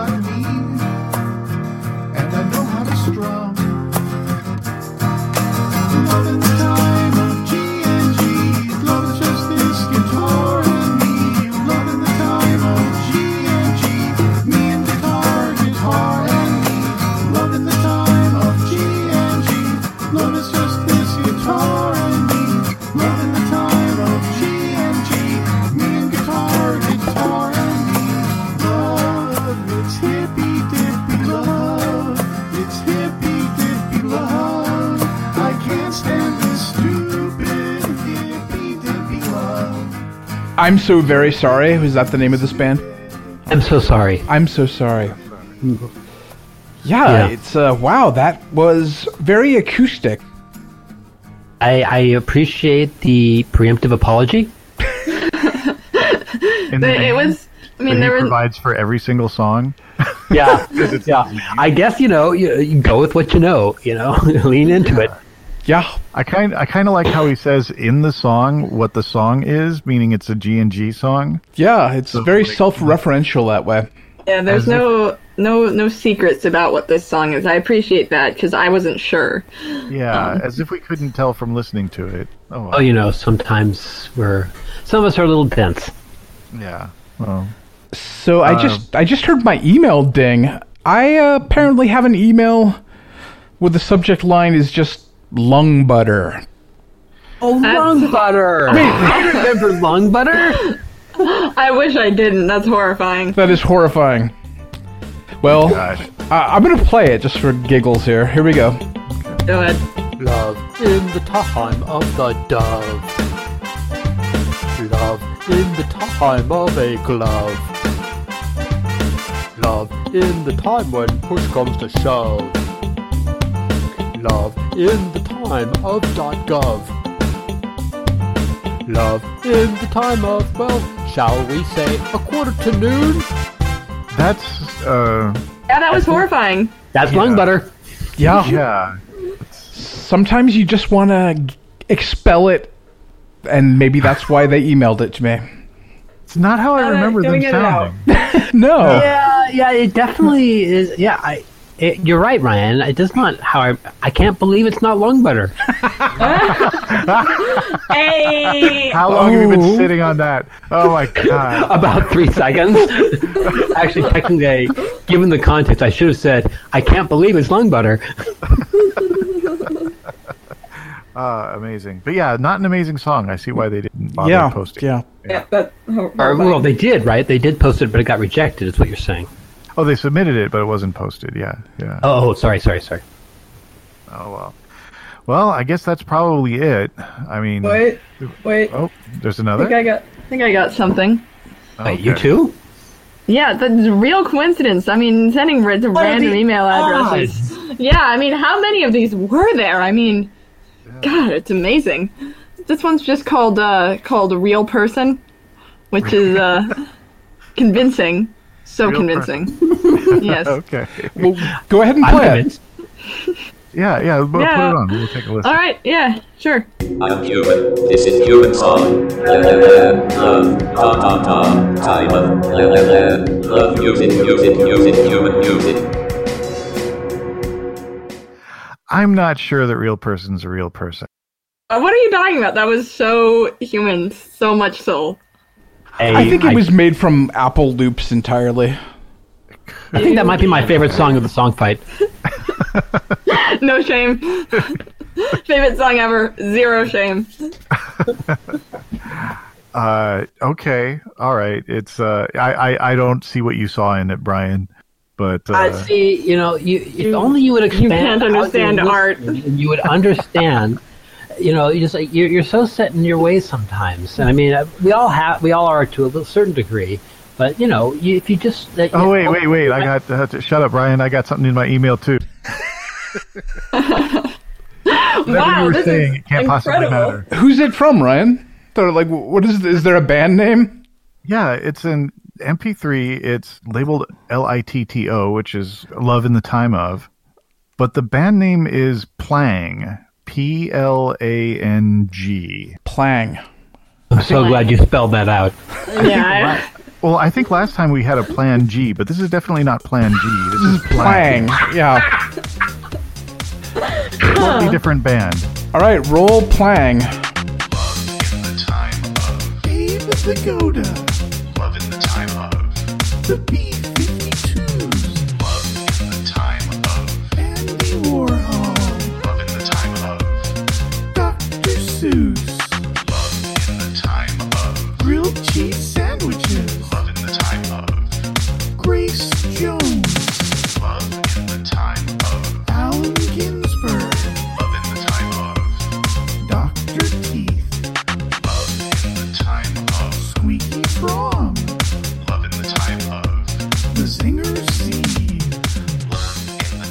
Sorry. Okay, we shouldn't have done that. Yeah, um, that was pain. Yeah. No, I think that's good. I don't know. Yeah, I, I kind of, I, I, I could see where they're going with that. Yeah, this I- is not normally the kind of song I would people. listen to, but I Yeah, liked well, it. I mean, also I checked out the MP3, and this song is literally 43 hours long. so, like the, the file size is two gigabytes, and as far as I can tell, it's the How did it whole get track. emailed? I- that's maybe why I got it later than you guys got yours. But like, the, the whole track is just that over and over and over and over. Are we sure that that wasn't actually just like somebody just recorded like the sounds of a demon screeching and just Could looped be. it? Could be. It might be streaming too. I'm not sure. Oh A God! demon, demon, or maybe a teenager. Yeah. Excuse you, I'm one of those things. Oh, really? I had no idea. yeah, I'm- Thanks, Dad. Ah, well, I'm glad that's over. Yeah, thank God. Oh, wait a minute. I, I just got another one. Uh-oh. Yeah, look at that. Um, yeah, yep, yep, yep, yep. It's another. It's another MP3. All right. Okay. Huh? Wow. Gosh. Okay, so this one is from uh, WaterClick. Water, Water click. Yeah, I don't get it either. Maybe if we listen to it, it'll make sense. All right, roll water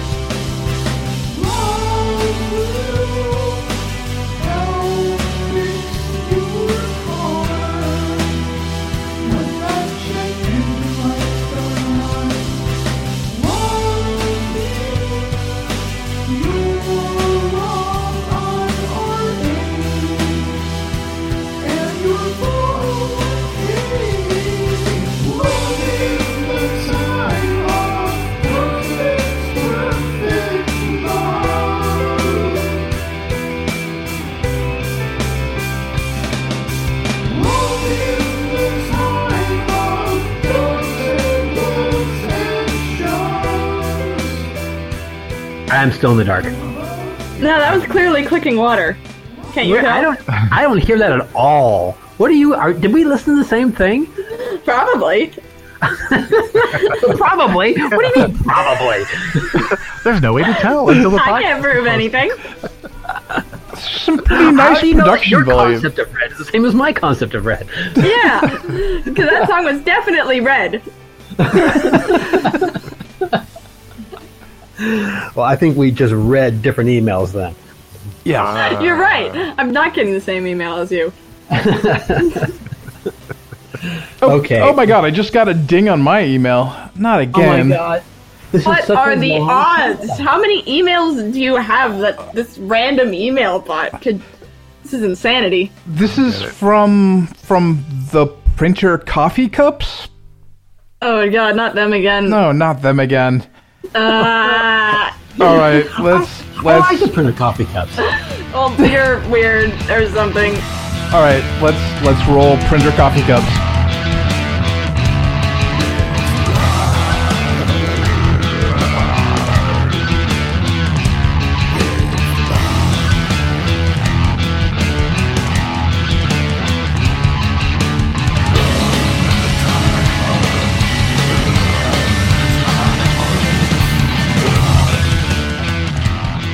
Are we sure this isn't just Ryan?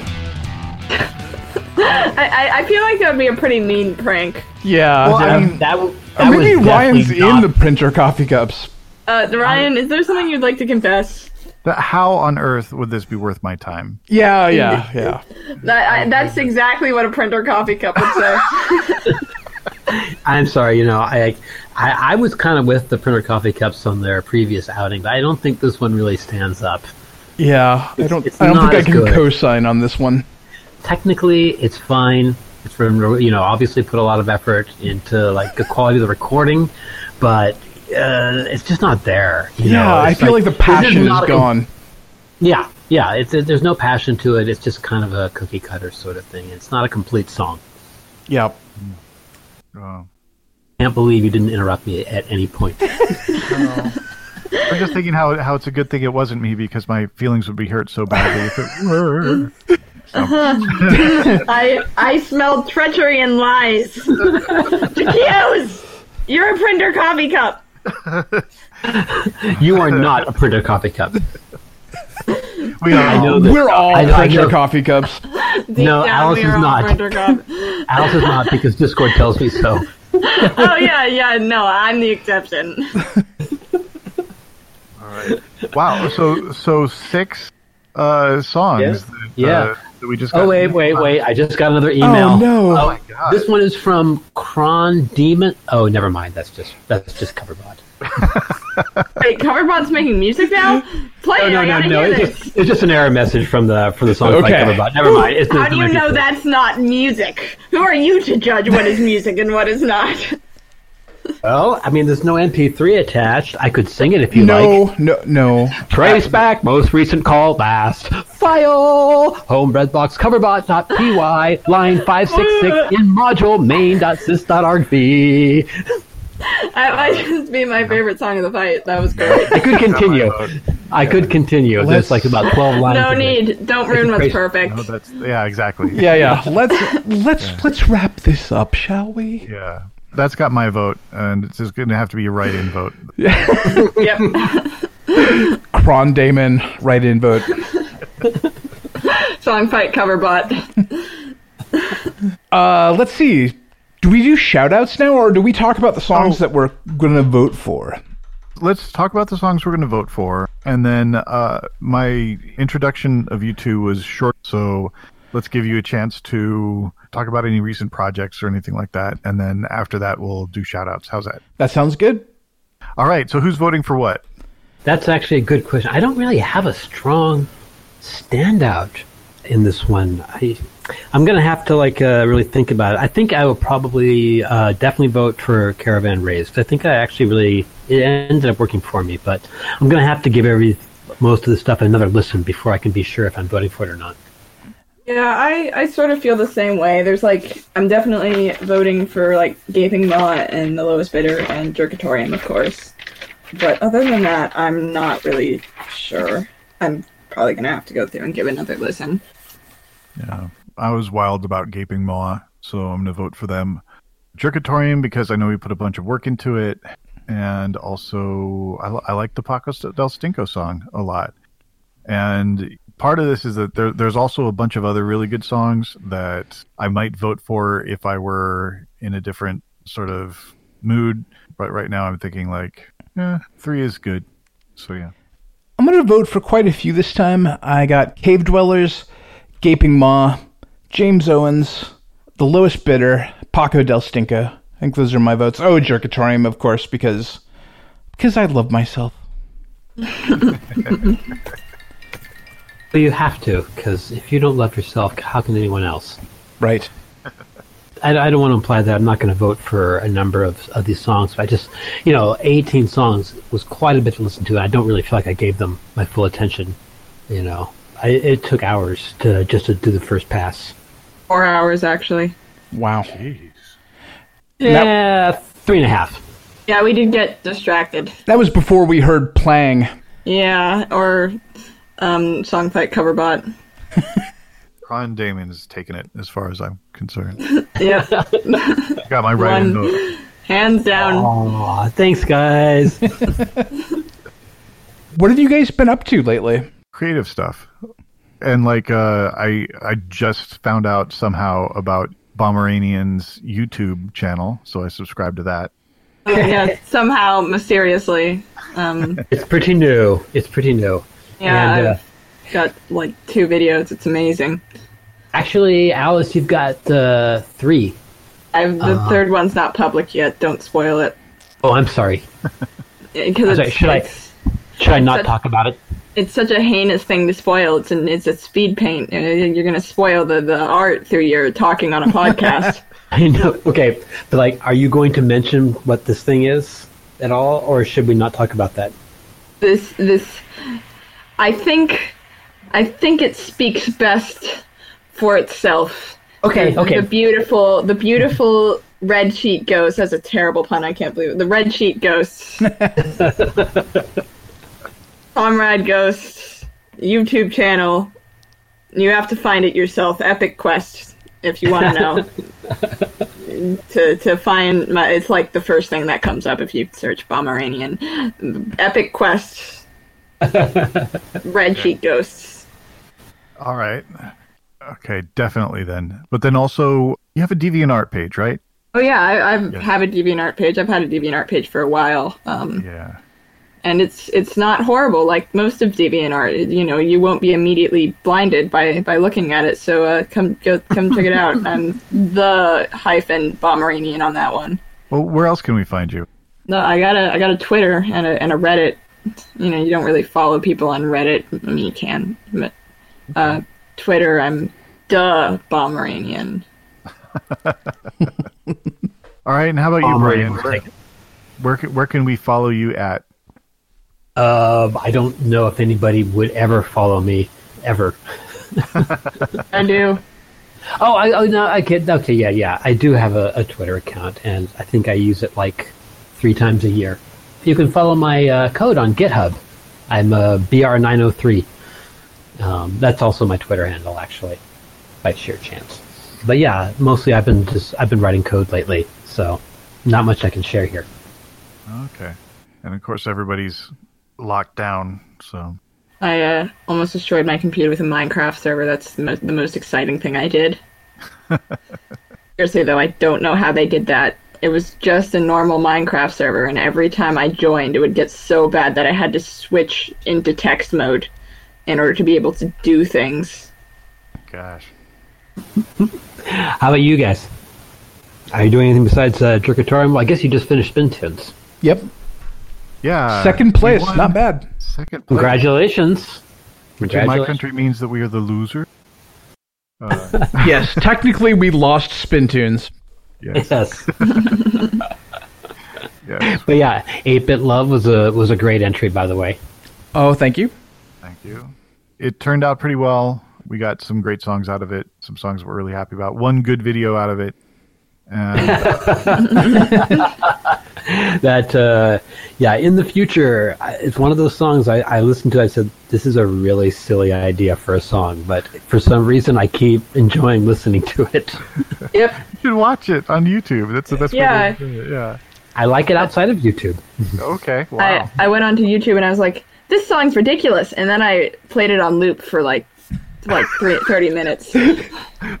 Just give us 30 minutes and you'll become a fan. Just put toothpicks in your eyes, keep them open.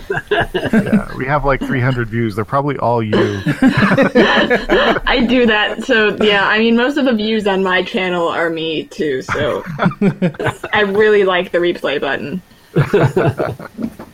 But yeah, other than that, we've got a gift of music thing coming around where we're not going to spoil, I guess, which song we've chosen, but uh, or cool.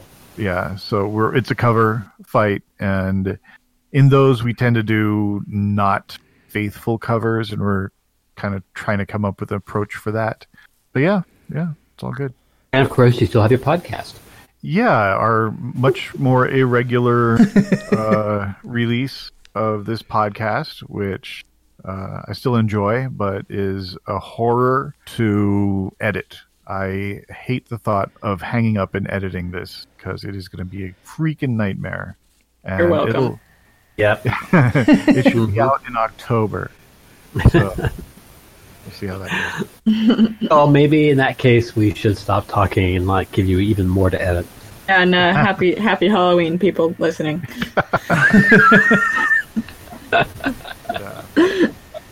What about you, Chumpy? You want to chime in with anything else? No, I'm just doing the stuff that Jerkatorium's doing. I guess I also have some software projects that I'm working on, like I just released a new version of this package called Clipetty, which is a way of interacting with your system clipboard from this program called Emacs. That's kind of cool. So that's been fun. Congratulations. It's just some program called Emacs, huh? Yep, just some program called Emacs that you might know something about. Yes. I, I, I'm so glad to hear that you finally uh, uh, updated that. Yeah, yeah. Am I keeping that in? I can if you want. Up to you. You're, you're the editor. So it'll just be me saying, "What about you, Mike? You got anything going on?" And then clip to, "Okay, shout out, shout out." just just put in static for that. Any anything from you, Mike? Yeah. Oh yeah, and it's totally fine if you want to replace all of my talking with. All right. No, just talk like that. yeah. All right. So okay, so let's do shout outs then. Shout out to my husband Andre. Thank you for all the love and support and patience. Shout out to Dave. Thanks for doing Spintunes. This year was really, really great. Shout out to Brian and Alice. Thanks for coming. Coming. Thanks for calling. Calling. yeah. Thanks for being six feet or more away. And uh, More than six feet. yeah, a thousand, literally a thousand miles in my case, not quite as far in Chumpy's case. And uh, thanks to Sam for doing such great, great work on getting the turnaround so quick in Songfight while everybody's, you know, sequestered at home. So, uh, yeah, thanks. I would like to shout out to my lovely wife, Sarah. Thanks for putting up with all of my crap. I don't have any other real shout outs other than that. Of course, I would like to thank Alice and Brian for joining us. It's always fun to have you guys on. Thanks for having us on, and uh, shout out to my friends who are spamming this Discord chat and making my head hurt. like they do. Did you just change your screen name? I've been changing my screen name the entire time, and you guys haven't noticed. Uh, yeah, this is like the fourth iteration, dude. yeah, well, first I changed it to Chumpy because we were all talking about how we're all Mike, and I then I changed that. it to not Chumpy. I, I saw Chumpy. I assumed that was an error in the in Discord. Okay. all right. Then it was not Chumpy, and then it was um. Well, Not a printer coffee cup. oh yeah, and now it and then it's might be a printer coffee cup, and now it's they might be printer coffee cups. I want to retroactively change printer coffee cups to they might be printer coffee cups. So bad, so bad. next time, next, Next, time. Next time, yeah. All right, I will. I'm assuming Alice. That's all the shout outs. Or do you have more? Yeah, no, I, I, I got nothing. Just Okay. my friends spam. Actually, it's it's a bot they made to spam the chat and annoy me, probably. Shout out to a bot that my friends uploaded to annoy me. Shout out to GamerBot. Why are you still here? Shout out to the song fight cover bot. I love you, man. Mm-hmm. And my dog. yes. Oh yeah. Guarding my door like a good dog. Aw, cool. Well, yeah, it feels weird after you guys both shouted us out. I guess I feel like I should shout you guys out for your podcast and all the work you do in making it. I do hope that it still brings you joy despite all the hard work that it requires. I should shout out my beloved poet who is trapped in Iceland, uh, or if you like, is successfully sequestered in Iceland for who knows how long. Her most recent chapbook is just gotten published by Good Morning Menagerie. So if you like poetry, especially uh, somebody who loves plants, you might want to check out A Ringing by Melanie Noel, published by Good Morning Menagerie. That's it. That's it. Yay! We're done. Woohoo! Yay, pod- podcast! Yay, podcast. I would like to thank Lung Butter and the Printer Coffee Cups for their beautiful submissions. They might be printer coffee cups. and Plang. Plang. Plang. It's what's for breakfast. Freaking playing. Yeah, and thanks to damn it. WaterClick, to Cron Daemon, and just as a general comment, I'd like to say I'm so sorry. And thanks to the Instagaze. and real person. Yes, thank you, Instagaze. I, I, I, I will go wash my hands now. In, in honor. All right, that's it, folks.